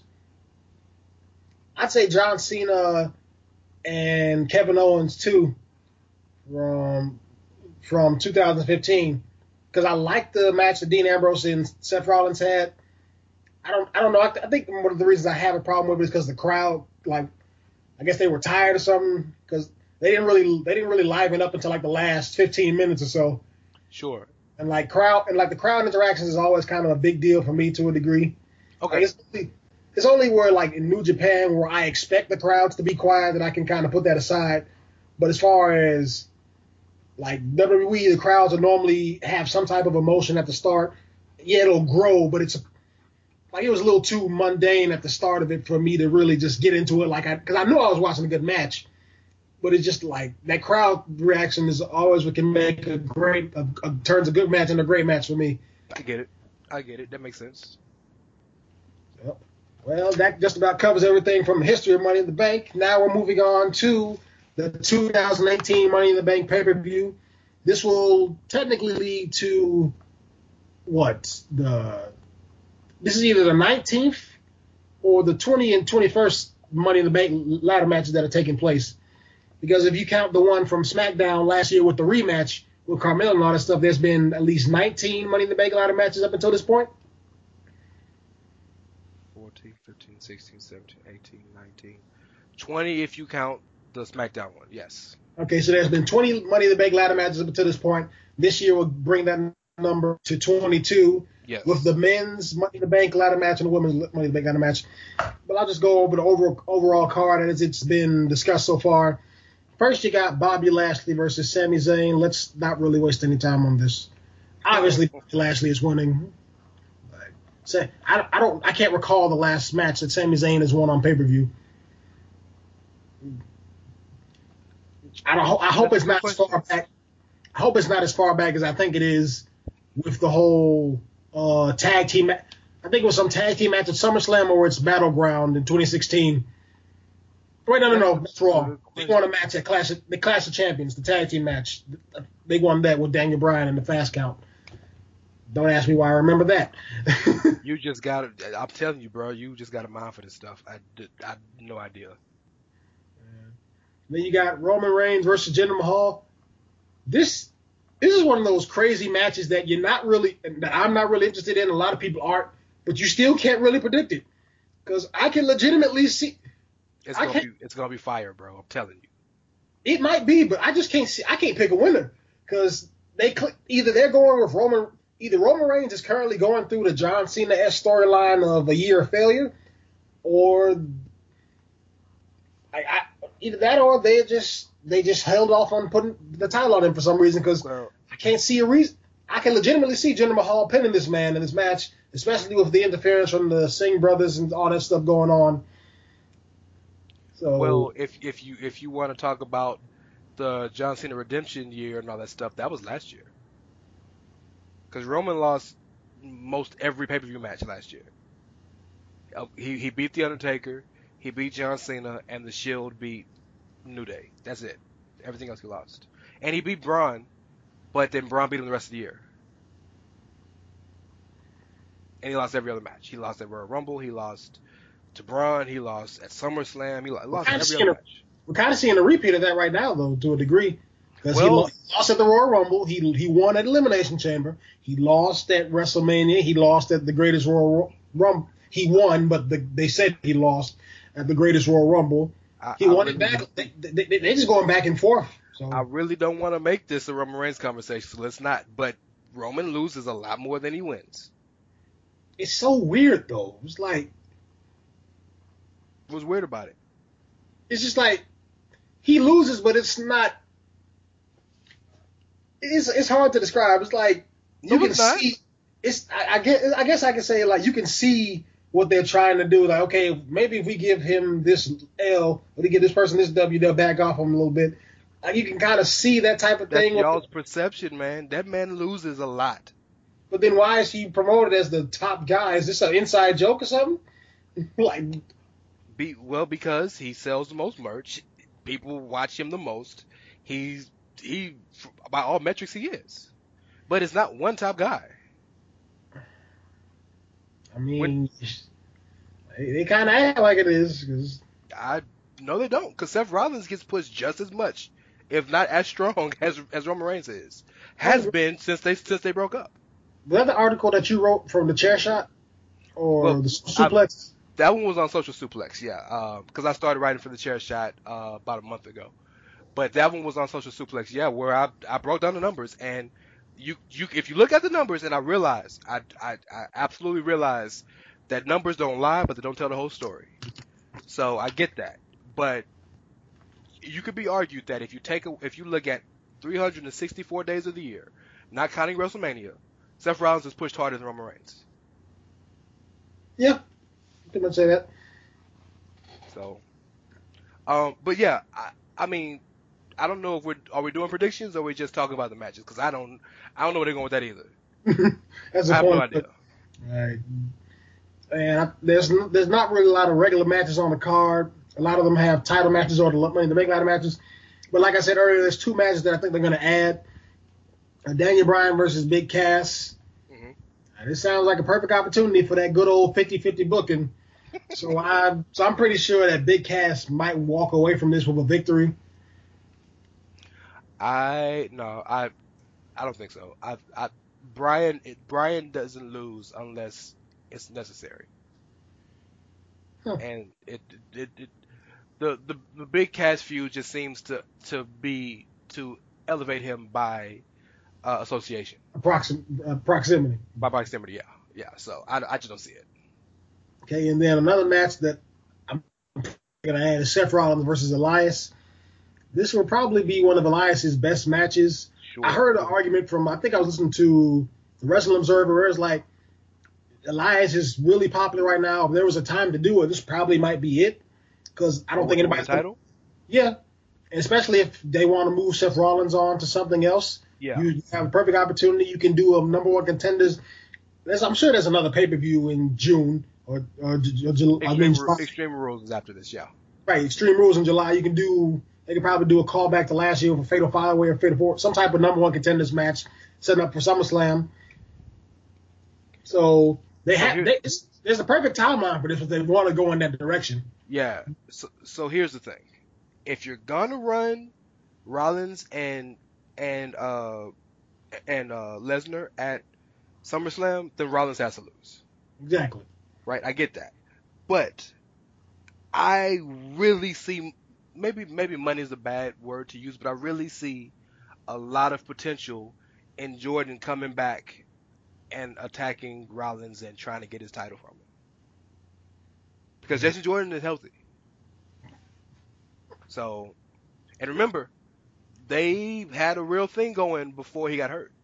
So, you know, and I realize a lot of people, a lot of internet diehard IWC fans, what do you want to call them, kind of want to see American Alpha come back together. Nah, bro, leave them, leave them apart. Because Jason Jordan made so many strides before he got hurt. Jason Jordan was on his way to being a main event heel. Chad Gable's making strides right now as the babyface kind of sort of in my Yes. opinion. And and and and He's he, Hmm? I, I, I'm of the opinion that Raw is kind of hard to watch right now. There's guys like him and Seth Rollins who are really kind of holding it, and, and Braun Strowman and Kevin Owens were kind of keeping it to something that I I can not get as irritated with. Is that's the best way I can put it. Well, Chad Gable out here working his ass off, and his his little catchphrase is "scratch and claw," and it works perfect for kind of the role he's playing right now. And uh, I'm pretty sure him and Jordan will have some type of confrontation to feud because he's been hanging around Angle a little too much to make me not think that there'll be something there. But I really want to see Jordan go after. Uh, damn, everybody everybody wants to go after Seth because people want Ambrose to go after Seth. I want Jordan to go after Seth. Elias going after Seth. Lesnar, they want Lesnar might have to go out. Yeah, good lord. Yeah. That, well, he's really hot. He's a commodity right now. So Yeah. if they book that match, The Jordan match or the Lesnar match? the with with with Mon- see here's the reason I think they might put uh Jordan back with Chad Gable is because the tag team on Raw is dead. I, I I don't agree with that. I mean, who's who's really there except for Drew McIntyre and Dolph Ziggler, and for every reason they're not really doing anything with them. Well, they're they're they're building they're, they're building Drew as a powerhouse alone. We know what Dolph can do, so they're reintroducing Drew as a person as an individual to the crowd. But they're a tag team. Bray and Bray and Matt are established. It's not like you know four or five year established, but they're established. The B team right now is super over and getting a ridiculous amount of play. And there's always that team that ain't been on TV, but just takes one week for them to be over, and that's Authors of Pain. So if you What have four of the, with them. so the the the reports are that they don't have anything for them creative creatively. It's probably true, but I'll tell you this: I'd much rather them not be on TV than to languish, because they're the type of people that if they're on TV, they should dominate every time they're on TV. So if you're if you I'm of the opinion that the push that the Bludgeon Brothers are getting right now was made for the authors of pain. Sure, I, I agree with that, but then you, we also have to acknowledge that Luke Harper and Eric Rowan have been around forever, and they deserve to get some type of significant push as well. But in terms of in genuine, just in like it, just the actual push itself, you're absolutely right. That's definitely something that the, that the authors of pain should have been getting, and they'll have their moment because they're gonna pop up eventually out of nowhere and just beat the hell out of somebody. It's it's gonna happen. But that's four legit teams. That's all. That's all you really need. I suppose. Mm, You know, well, I'm, I'm, I'm not saying. I'm not. Don't get me wrong. I'm not saying it's 2001 again. You know what I'm saying? Like I'm not saying that. I'm just saying it's better than we give it credit for. it's better. It's better than 2005, 2006. Yeah. oh, oh no, there have been some terrible years, but it's much worst- better than we give it credit for. What's the, what's the recent one that was really bad? Uh, what was what was the um, I, what was it? 2012, right before the Shield came up, when there was like no tag teams. Air Boom and Our you know what I'm saying, and yeah, Yeah, our you- truth people, and people are Kofi. made tag teams by proximity. Are you Yeah. high flyers? Okay, you a team. You black? Okay, you two are teams. Yep. yep. All right. Well, that's all the potential matches for the show. Let's get back to the uh, regular card. We have Nia Jax versus Ronda Rousey, and Boy, that, that's that's that's a podcast in itself. This this whole this whole thing about that. Hmm, That's just so. In fact, uh, I'm probably gonna end up writing a column about that in the next week or so. I have no. I have no. This is. This is this could be a brilliant thing in disguise, or this could just be them not knowing what they're doing. I I can't. It's it's that confusing that I don't know which, because I guess I don't know if it's because Ronda isn't as strong of a promo that they haven't had her be the one to address it, but everybody on the internet is basically pointing it out that uh, Nia Jax does this so oh bullying is so bad. This is for every woman, man, and child, every puppy that got kicked in the butt, every baby Yeah. who fell down out of the crib, like all this all this we are the world stuff. Fell out of the crib. And then she's just and then uh, then this past week on Raw, it's like this is what I'm going to do to you at Money in the Bank and beating the crap out of a rookie, bullying them. She was So- kind of she was kind of trying to bully Ronda at the press the press uh, the red carpet event. Like I'm challenging you. Like look, I don't really want to do this. Well, I'm challenging you. So what you gonna do? So so let me take you through my thoughts on that. So um Monday I watched I didn't watch Raw live. I watched it after the game. I live in Houston. So obviously I'm watching I'm not a, I'm not a Rockets fan, but obviously I'm to watch the game. Um so I I'm, I watched the first hour and then after that I was following on Twitter while I was watching the game. So I'm I'm following on Twitter and of course, you know, a lot of the rhetoric right now was that Raw sucks. So the the Nia Jax story comes on, and I'm really intrigued by that story because of where they could possibly go with it. And I'm reading this, and Nia Jax bullies a girl. What? Nah, nah, nah. So I'm watching it, already expecting to be disappointed. And I just want I want to run you through my thoughts real quick. So just indulge me for just just a second. So, um, as I'm watching on my DVR, the the segment starts off. Nia comes out smiling. She gets nice little nice little cheer from the crowd. She ain't even halfway down the ramp. Ronda cuts her off. Immediately, Nia's pissed off. I can feel that. Don't take my steam from me, man. You could have came out like 30 seconds later. I get it. Okay. She gets in the ring and says it's an, ex- it's an exhibition. It's not a match. Okay, cool. I want to show you that you think you can beat me with your armbar. You can't. So put me in the armbar. Cool. Got you. She picks up in the armbar. See, armbar. Power bombs her. Alright. That's not heelish to me. That's proving a point. We cool with, we cool there, right? I get you. And then And then next, she's like, um, she hits her with the leg drop. Okay, that's a bit much, but you're proving a point. And she even said, I could crush her, I could crush her chest, but I'm not gonna do that. Okay, and then she used to be rolling senton. I'm like, okay, Nia, chill, chill, Nia. then she's like, okay, Ronda, you gotta come get her. The ref tries to help her. She's like, no, get away. Ronda gotta help her. Oh. So y'all really just turned this girl heel. Okay. She walks up the she walks down the ramp, walks up the steps, and Ronda tells the crowd to sh- I mean not Ronda, Nia tells the crowd to shut up. And I'm like, oh my god, they, they really did this. Why did they do that? Oh my god, they did it. So I'll say this. I'm not against Nia as a heel. I'm not. Because sometimes Shawn Michaels showed you in uh, the Hulk Hogan feud, sometimes you gotta turn heel for the good of the feud. I get that. Right. I'm okay with that.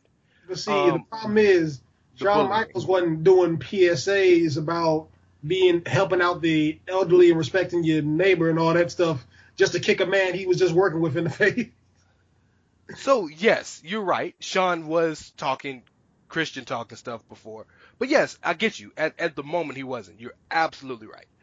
Um so this whole Ronda thing is weird because very clearly they they want to make things easy for her and let her transition be easy and give her all the opportunities to succeed. Totally understand that. You also have a match, a, a card with another women's title match and eight women involved in the ladder match. So you have the opportunity to do something special with Ronda. I totally understand that. I get all of that. I'm not against the pairing at all. I'm not again, like I said, I'm not even against them make them trying to make Nia more of an antagonist in the situation. And I get from a storyline standpoint Nia's point. Nia is tired of being underestimated and she wants to stand up for herself and she wants to challenge the big dog because she really feels she's worthy of taking on the big dog, no pun intended. And she's not intimidated by Ronda because Ronda's half her size. Cool, I get all that. But you don't have to make her literally do the same thing that she just fought months to fight against. And so it really feels like was was the term that uh, Rich liked to use, moving the goalposts. yeah. Mm. Like, I mean, I oh man, This, like is what, this is the stuff that this is the stuff that reminds you that they don't do long term plans for everything, because you couldn't possibly book this unless you were intentionally gonna, unless it was gonna lead to a double turn with Alexa Bliss or something. You can't tell me that this was planned because it's, it's too jarring to look at and be like, yeah, this makes sense. You don't have to double turn them. You just they can't be in the same space. Right. You gotta. They just gotta be. can't. A, I mean, there's gotta at least be some time. No, I mean, I, I look, you're absolutely right, but I mean, like, like, as long as Nia and Alexa aren't in the same segments, aren't aren't around each other on television for a while, I don't think you have to turn Alexa face. Um, Alexa can still be Alexa, and Nia can be Nia. And I'm sure in Nia's mind, she's not bullying; she's making, she's trying to make a point. But yeah, we see it the bullying. So, what do you got for predictions for this? Oh, Yeah. man, come on, man! Everybody in the world know Ronda Rousey winning. Everybody in the world know. Everybody in the world knows. She better- Nah, she, she she better like is this. I think I kind of I'm starting to lean towards what Rance uh, not not, not what you uh Rich said. Like she might not never be as popular as she is now. Like they're not putting her. They're not there. She's having some moments where she's waiting and stuff. So she's either gonna get better with this or not. So you might as well pull, pull the trigger now and build the build the match that you're trying to build towards. I will say this though. I think whoever wins the Money in the Bank ladder match, who I think is gonna be Ross, so I think it's either gonna be Natty or Alexa, probably Natty. Um, is gonna cash on that night, cash on her that night, oh. and beat her that night, oh, and Alexa- build, to, yeah, and and build to a major match at SummerSlam. Alexa was because- just so unnecessary. No, I don't think it's gonna be Alexa. I She- don't. She's been in the. She's been in the. She's literally been in the title picture since 2016. since she debuted, yeah. But the only reason I acknowledge her as an opportunity is because they really might try to run with this Natalya face thing. I don't think they are, but they really might. I think Natty is like everybody does. I think she's playing just or I'm friendly just because I'm trying to cozy up her. Um, and remember when she won when she won her fatal four way match to get into the to the to the uh, uh, Money in the Bank to be qualified. You remember the promo she cut afterwards, where she was like, "Well, you know what? I'm gonna win the Money in the Bank match, and you know why? Cause I'm friends with Ronda Rousey. What the what they got to do with anything? So it's See, foreshadowing. Yeah, so we can pretty much agree on the winner. Yeah. I, it'll be a. I'd love to see what, what type of reaction they get if they somehow decide to have. If, if Ronda loses, it's got to be for a reason. Absolutely. The tie got to come and smack upside the head with the briefcase. It's got to be deliberate, leading to something.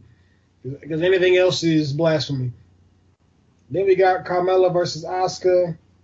This is another match where I can't really see. This is this is more so from a lack of any type of build that I can't really see who's going to win this. I'll just go off rip and say because she's only had it for a month that they might just be building to her walking into the SummerSlam with the title. So I'm going to say Carmella. You you listened to uh, the story of Adidon, right? The Pusha T disc, right? The part in there where he said, "I got three, I got three uh, hearses ready for you for the funerals." Carmella's funeral is already ready. It's already prepared. Asuka's gonna murder her in Chicago. It's gonna. It's not gonna be. It's gonna be bad. I really believe that, and I because I believe that they're looking at a, a double female main event. This is just my. This is no. I have not read anything. This is my my assumption. They're looking at a double main event of Asuka Charlotte running back, Asuka as champ this time, and Ronda versus Natty, both championship matches. So yeah, I see Asuka winning. That that would actually work pretty well. Yeah. Plus, you can't. I, I, you know, look, I'm, I'm, I'm on team wins and losses don't matter. I believe that, but you can't let Asuka go two and a half years undefeated and lose to Charlotte, which was fine to me. The tag match didn't matter because she didn't get pinned. I remember we were talking lose- about this when we did our WrestleMania 34 review. I was Yeah. like, it, it's fine in the moment, but it, it all depends on what they do next. And then Carmella Yeah. was. So, So I- like, if she I- loses to I- Carmella, dog, oh my god. the internet is going to destroy this company. Somebody going to. Yeah. These wrestling fans gonna start buying stock, and that's and that's how they gonna start messing with the company. All right, go ahead. Hey, why you joking? I don't know why they hadn't done that yet. there's gonna be there's gonna be a room full of full of people just looking at WWE like, so we're gonna so next one we're deciding to. Oh my god. Mhm. Can you imagine? Can you what imagine want the, the state? The state? Can you imagine the stockholders meeting with all IWC guys? Jesus Christ. they gonna, the first first thing out of Vince McMahon's mouth. Okay, what ladies? and gen- No, you leave. Go, go go revive the XFL. Oh man, that's funny. oh man. That's funny. But yeah, then we have uh, AJ last championship match, AJ Styles versus Shinsuke Nakamura, in the last man standing.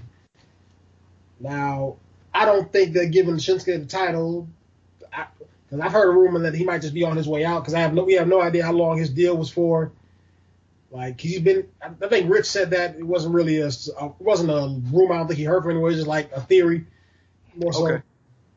because he's he signed in 2016. He's been here for at least three years now.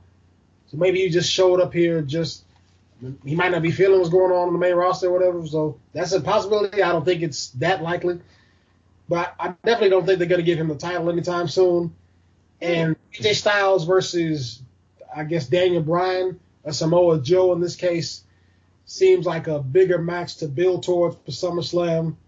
So I'm going to lean. I'm going to say AJ Styles wins this. Um, I disagree with everything you just said. I think the entire point. I told you this earlier, and we might have been recording, we might not have been, but uh, I feel like the entire plan when they. So, I get. I, I realize that the assumption is that WWE doesn't long-term book, and a lot of the times they don't. Uh, probably most of the time they don't. But I do feel like at least the tentative goal for AJ Styles versus Shinsuke was to start at Mania, turn Shinsuke, build it into Money in the Bank, and finish it at Money in the Bank with some type of big time match in front of the Chicago crowd. And if you don't believe me, I'm on a million podcasts. Go back and listen. I've said it numerous times. Um, so Shinsuke has to win, in my opinion, for two reasons. Number one, if he loses, what the hell did you turn him for? Number one. Number two, if he loses, then what was the purpose of their entire feud? Um, and that's just me. I, but everything says, and I, I realize that AJ's back is against the wall and this, that, and the other, and I get it. And you know, a lot of the time situations like you this. know how this company loves to have baby faces overcome the odds. Yes, yeah, then that's that's the WWE. I get that, but um, AJ's had the title long for a very long time. Um, by WWE standards, at least, he's had it since November. So I do feel like it's time for a change, for something new, and you have a built-in babyface ready to challenge in Daniel Bryan Shinsuke. Now, I can understand you might want to might want to run Shinsuke versus AJ, not Shinsuke, AJ versus Bryan, possibly. I can get that, but you ran it already the night after WrestleMania. So it's it's not the, the interest is always there to see them wrestle, but the interest to see them lock up isn't that strong anymore. Like with Roman Reigns and Samoa Joe. Yeah. They had already had like 16 matches, and five of them were from earlier in January. Right. So yeah, you know they're gonna have a good match, but the interest to see them lock up in the same. Um, but Shinsuke and Daniel Bryan have never wrestled, ever. Not outside WWE, not in WWE.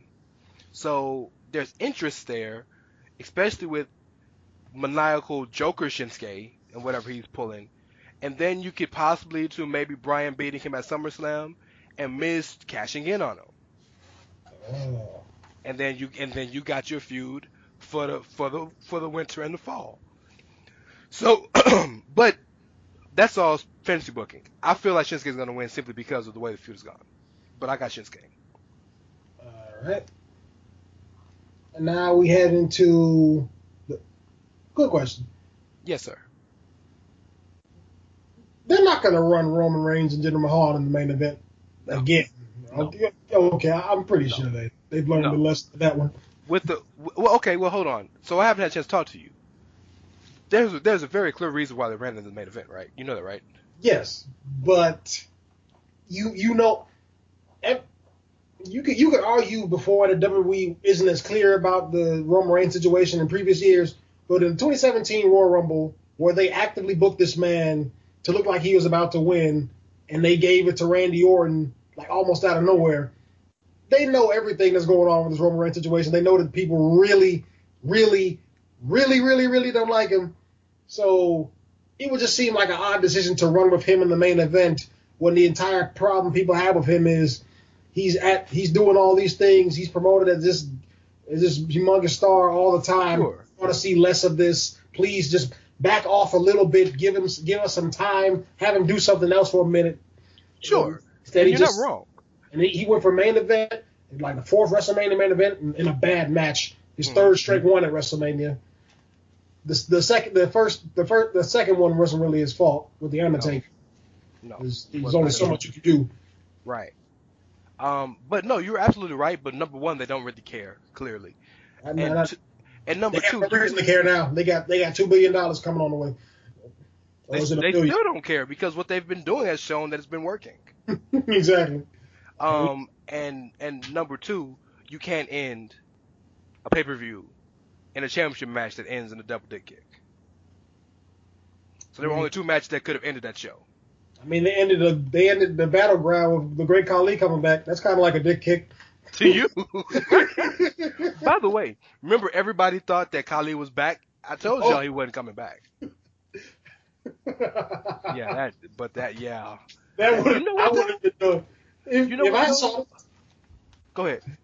if I saw if, I- if I had to see that man another come, I would, that would have been it. I'm sorry, guys. SummerSlam's gone. I'll say this though. I, that match will always have a, a, a certain place in my heart because God, those Singh brothers bumped their ass off that night. That bump that Randy Orton gave one of them, like when they fall to the chair, the table, I'm like, that's a Oh damn bump. Yes. Yeah, that's- That's Absolute ex- I'm telling you, man. So if nothing else, that match is all right with me just because those boys worked. They earned their money that night. I mean, the the worst match I think Jinder and Orton had was their first one. The worst match? That was really bad. It was just, It was yeah, bland. Yeah, it was bland. I actually liked the Money in the Bank match. We are like, yeah, that was fine. Why did we the get Money this in the Bank match was fine, and then everything outside of the first cage, and once they got out of the ring, and the money at, at the Punjabi prison match was fine. It was good. It's just the stuff in the ring was terrible. But uh, yeah, we got two Money in the Bank matches to go through, right? Yep. So let's ladies first for this one. Uh, we got a quick question. You think they have they might run the main event with the women's ladder match? I don't think so, only because of who possibly is gonna win the the men's. Right. Okay.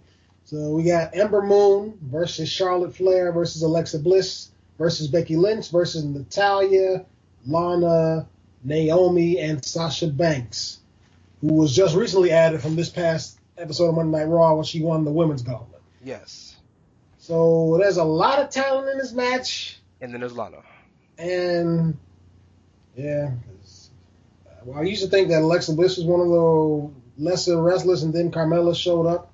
so, there's that. Man, y'all call I'll, Alexa I'll, bad. I'll even, give, I'll even give Alexa Bliss this. Her match at WrestleMania was pretty good, and she she had impressive. Uh, the the twisted bliss off of the pod was pretty was pretty good to see at the Elimination Chamber. She's y'all definitely call, she's definitely made some improvements. Y'all call Alexa bad. Alexa's not bad. She's average. I realize that that's bad to IWC, but she's average. She's very comfortably average. I, that's not I, bad. I guess. So with this one, pretty much everybody on this list, with exception to Ember Moon, is a former champion. Lana. Everyone who who should be wrestling. Okay. Okay. Those the seven people that matter. And look, man, for the record, no diss to Lana because I respect her hustle. I respect she, Lana she clearly, want, she clearly wants to do this. She, yeah, she she cares too much to not end up being good at this, and I I appreciate the tease of possible Mr. and Mrs. Rusev being co-Money the Bank winners. That that would be nice if if if she was just a she was just better, but she's not and I feel the same way about this as I kind of, you know, I'm not even going to bring that up, but uh uh oh, it's like you are you you are you one of the you one of the you're underrated valet and a manager. Like you were one of the few that we had in the past few years. Like you were excellent in that role. And while you have decided to wrestle, it's like I feel like you were better used as a manager. So seeing you wrestle, wrestle is kind of jarring to me. Hmm. But this match, there's nobody who needs this ex- re- re- realistically except for Lana and Ember Moon who haven't had experiences in these matches. I would say the people who need this the most from like any type of storyline would be Ember Moon because she's new. Uh, Becky Lynch because her she won she's only had one title reign. It's been years at this point. Uh, and Lana and Naomi, I guess. Uh, I, I, would I would even put Sasha Banks in there, but she won the title last year, so it doesn't really count. If if you go by need, nobody needs this match more than Becky, because Becky is fighting obscurity, right? From from from a storyline perspective, um, Becky is fight. Becky realizes that. Remember, she's she's gone through a bit of a losing streak herself. Um, every big match she's in, she tends to lose. Um, and not only lose, but lose in the most heartbreaking way possible. She's always fingertips away. Kind of Dean Ambrose, like you explained, uh, the that year where he everything was so Ambrose, She is the Dean Ambrose of the women's division. Yes. In in the best way possible. So, so way, she, yeah, well, sure, sure, and she needs it more than anybody. She ain't gonna win. she she should win. I would say she'd probably be the best winner. She ain't gonna win though. Um, but yeah, I, I, I would say that she needs it the most. Excuse me. Okay. Um, yeah, pretty much because everybody else, like Ember Moon, they gotta. I say they gotta give her a lot more time. She just got here. This is just more of a showcase, I think. Sure. Char- Charlotte Flair. I mean, everybody knows you're pretty. You you're all but guaranteed a, a main event or at the very least a high profile match at WrestleMania 35. So you just got to stack up wins in, in, in general for the most part.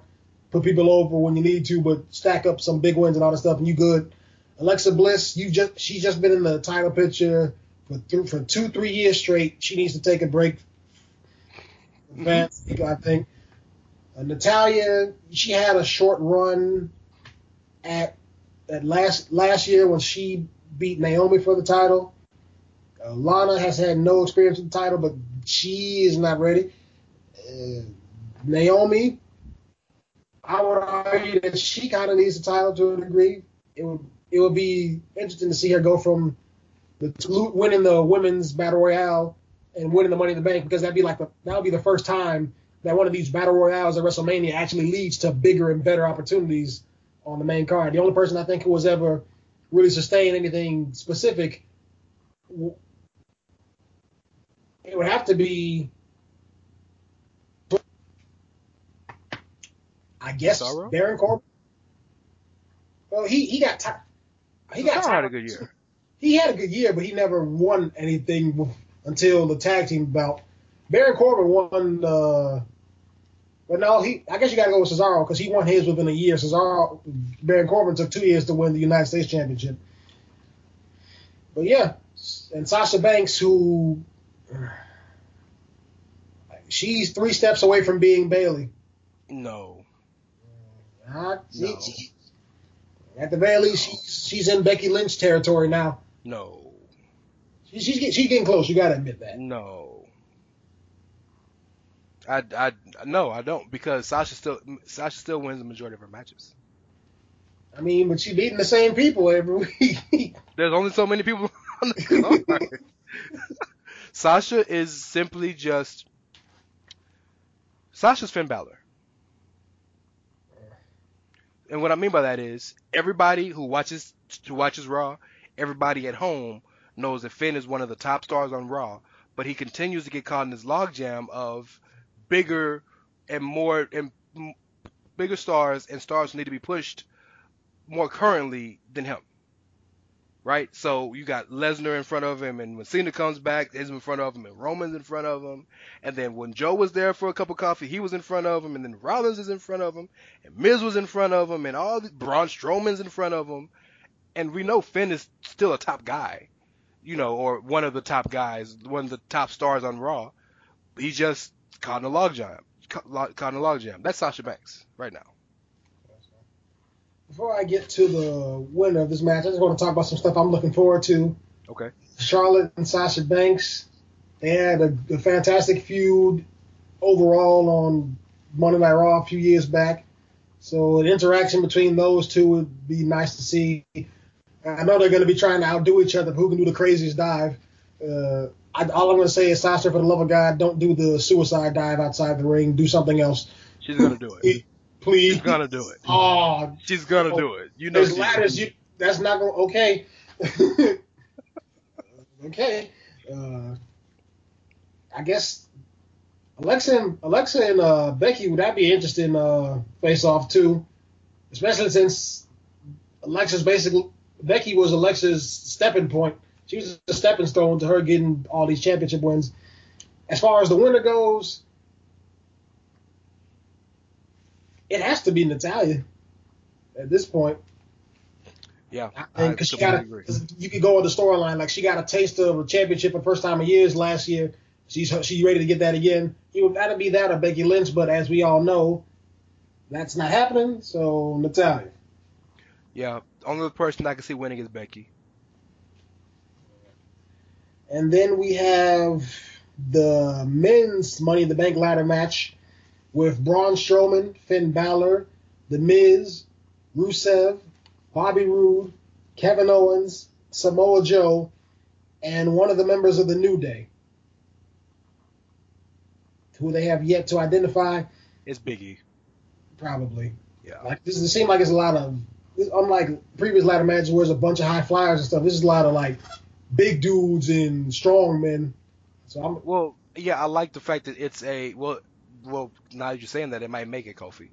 But I, I, I like the uh, diversity in, in, in this match because Money in the Bank ladder matches you tend, while they're always different, they tend to have a formula.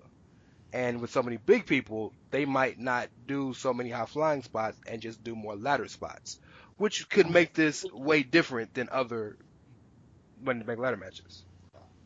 All I'm gonna say is if Braun Strowman don't break break a ladder, breaks put somebody through a ladder and break it, I'm gonna be disappointed. Samoa Joe too. You, I don't I don't recall any ladder matches with him from TNA or anything. I should probably go look that up. Uh, Kevin Owens. I've seen I've seen ROH ladder war with uh, Sami Zayn as El Generico. You might not be able to do all of that, but you, you, but you go you better do some of it. So this could be a this. I expect this to be more of a car crash. Yeah. Kind of like the 2010 Money in the Bank ladder match for the World Championship. It just needs to be more physical because the only person who's going to do any type of diving I see Finn. is uh, Finn Balor and maybe Kevin Owens and Samoa Joe do the the one dives they do like the. I think Kevin Owens does. What does he do? The frog splash or something. And Samoa Joe might do his suicide dive, but well, and, and, that's assuming Kofi or Xavier is the, the guy from New Day. Because if they're in it, they're gonna fly too. If, if I'm gonna need Xavier to do a variation on his springboard tightrope elbow. Yeah. That that thing is like amazing. But as far as who needs this, this is, this has been one of them years where I, you can say pretty much everybody. Well, well, well, Miz, the, the one person who doesn't need it, consequently, is Miz. Miz don't need it because Miz has shown he's gonna make himself relevant regardless. Um, Braun Strowman, he's uh he's been going back and forth between reaching the main event and it's always slipping out of his fingers. So this will just be one way to make sure he gets whatever he wants. Finn Balor, kind of the same story. He he hasn't even had the obligatory match with Brock Lesnar that people were he was rumored to have. So that'll be a way, way of getting what he wants getting a getting a rematch for the Universal Championship for the first time ever. the, the Rusev, he talk about a guy who wants to graduate from the mid card. He would need something like this. Bobby Roode, yeah, pass, no. pass, pass. Exactly. Kevin Owens, you were you were Universal Champion like two years ago. Maybe if they want to go over the storyline of he needs to get back in the title picture, I suppose. But he's kind of fine in the mid card right now with Sami Zayn and him and Sami as a tag team for a little bit longer until they finally turn on each other. I think that's more the direction they want to go with that. Big E, this is a, this will probably be or whoever's in this will be another showing out party, especially so if it's Big E. And then there's Samoa Joe, and I honestly think that Samoa Joe and Braun Strowman are once again the two men who are more likely to win this match, and neither one is a bad choice by any means. But if I had to lean towards one person like they kept Braun, they they they have. I, I want to think they've been doing all this stuff with Braun Strowman for a reason, but all of this, like put taking him and keeping him balanced at this level, this to be for a reason. So I'm going to take a leap of faith in here and say that Braun Strowman's going to win this. Wow. So so Braun Strowman is probably the biggest star in the match, and that's a shock. Because I feel like Braun is a misnomer. You know, um, so I'm go- so I, I'm I'm stuck between two people.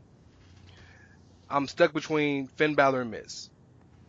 I say my thought is possibly Finn Balor on the Raw side for what you just said, and what what I said before that. Finn is stuck in a logjam. So the only way he's going, he realizes he's going to get to that level, is if he has to get a title shot right now. Was if he has that briefcase, and that's assuming Brock Lesnar shows up to work.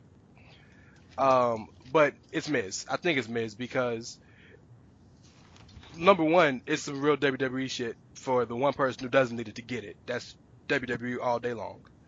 But number two, uh, the opportunistic nature of him and the possibility of him possibly cashing in on Bryan and stealing Bryan's moment.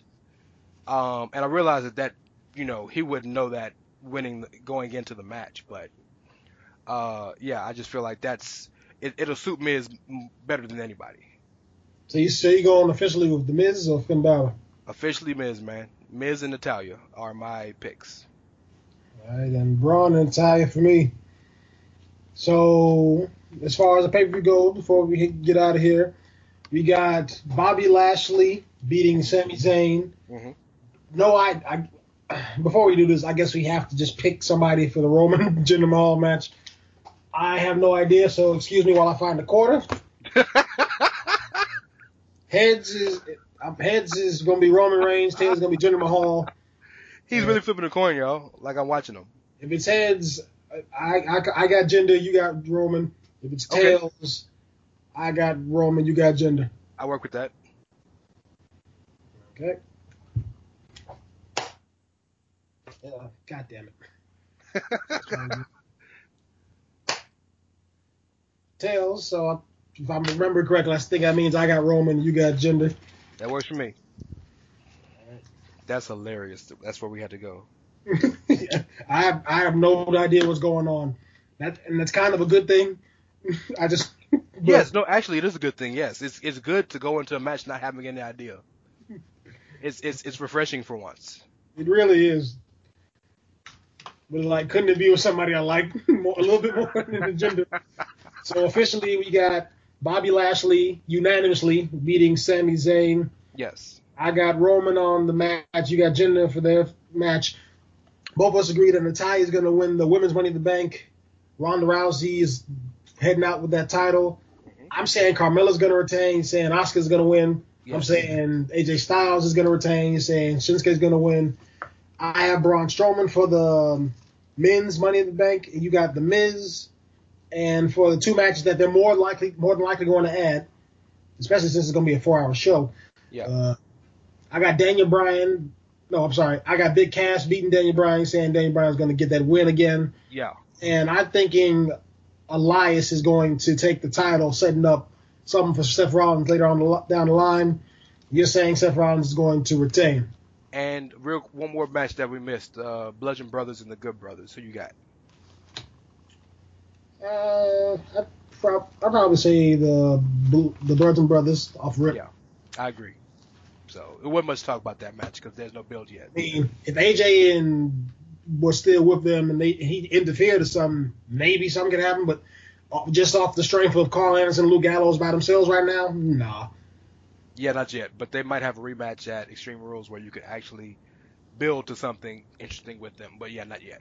And then um, there will be one more match made this Monday when uh, whoever wins the Raw uh, uh, Battle Royal for tag teams will fight uh, Bray Wyatt and Matt Hardy. But that's not really relevant yet because it hasn't happened yet. Plus, unless, uh, plus Bray and Matt are probably gonna win anyway. But yeah, that's the card, man.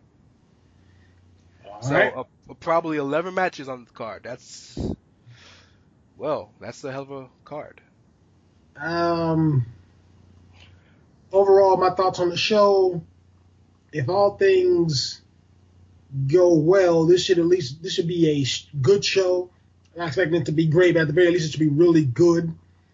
If things go bad, then we could be looking at the biggest fuck up since Backlash, and I'm hoping it's nowhere near that. 'Cause it, it, it, it'll take at least three matches on this show to make it that bad. And one of them is the Ronda and Nia Jax match. Roman Jinder Yep. and AJ Shinsuke. Yep. Yeah. That's all they got. Yeah. And, and I'd argue those have those those might be the three best matches on the card. I, I, I, I, I hope so, because Roman ha- Roman can have great matches with people at random. He got Yeah. a great match out of Braun Strowman, and you haven't really seen him have great matches with anybody else aside from Finn Balor, I believe. By the way, for the record, I know you don't like the guy and I respect it. I get why. But you can you even acknowledge that Jinder has been better since it's been on Raw? In the ring? Aside from uh, his blunder at Backlash, was that greatest Backlash or the Greatest Royal Rumble? That, that we don't speak of that match. We don't speak of that. dude Because that is horrible. Bump to air, but yes, the wind. yeah, man. That, whew. Uh, but no, yeah, but most part, yeah. I, I especially like that. That's that one of that match was kind of bewildering to me because he had a great match with Jeff Hardy Yeah, on like on the Superstar Shakeup episode. I'm like, that was pretty good. I'm thinking the rematch is gonna be good, and then Whisper in the Wind for real. Hit him with the airbending maneuver. uh, but uh, yeah, that's pretty much the card. And that's the whole show. Thank you all for listening. You can follow me on Twitter at SGC Speaks, Instagram SGC Central. Catch me on Sportskeeda. I just did an article on Monday Night Raw. They hit their lowest rating in since the since uh, 2016, and I'm not going to give too much away from that, but just know that this week's episode of Raw had to compete against the NBA Conference Finals. The episode from last from two years ago had to compete against Monday Night Football and the first presidential election, but the presidential debate between Hillary Clinton and current President Trump. So that's a lot. That's a to, bit of a difference, yeah. Uh, yeah, that, that says a lot about what people are thinking about the show. And, and and keep let's keep in mind it is also Memorial Day, but at the same time, yes, it's Memorial Day. Last, I believe last year's episode of Raw was up against the, was up against the conference finals and all that stuff too, and that that got like a two point six. I'm gonna what check my facts. Huh? What did this one get? Uh, two, a two point four nine five. Okay. Okay. And I mean, we all knew. And another thing we're not giving credit to is it was game one in the Stanley Cup Finals, Stanley uh, Cup Finals, and Vegas. This is their first year. They they've gotten a lot of steam. A lot of people care. Uh, so I'm sure they may not have got a great rating, but you know that's another thing. But yeah, you're absolutely right. You know, while it definitely there's definitely reasons why people didn't watch, but it's not as many reasons as other years or other situations. So yeah.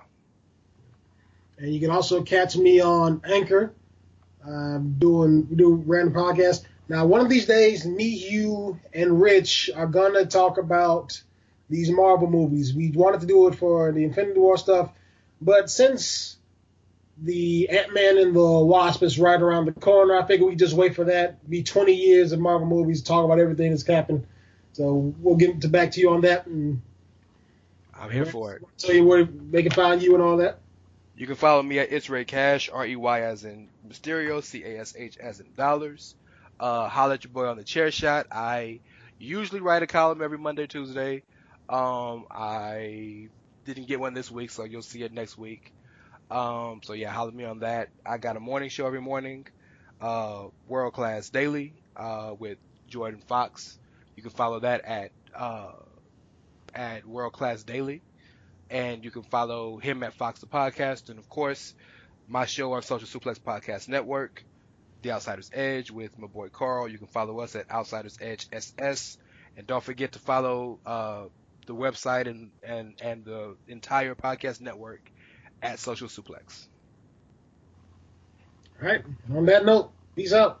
BetMGM has an unreal deal for sports fans in Virginia. Turn $5 into $150 instantly when you place your first wager at BetMGM. Simply download the BetMGM app and sign up using code Champion150. Then, place a $5 wager on any sport. You'll receive $150 in bonus bets, regardless of your wager's outcome. And if you think the fun stops there, the king of sportsbooks has plenty of surprises in store. Check out daily promotions, same game parlays, live bets, and so much more. Download the app in Virginia today and get $150 in bonus bets instantly from your first wager only at BetMGM. BetMGM and GameSense remind you to play responsibly. See BetMGM.com for terms. 21 plus only, Virginia only. New customer offer. Subject to eligibility requirements. Rewards are non withdrawable bonus bets that expire in seven days. Please gamble responsibly. Gambling problem? Call 1 800 Gambler. Promotional offer not available in Washington, D.C.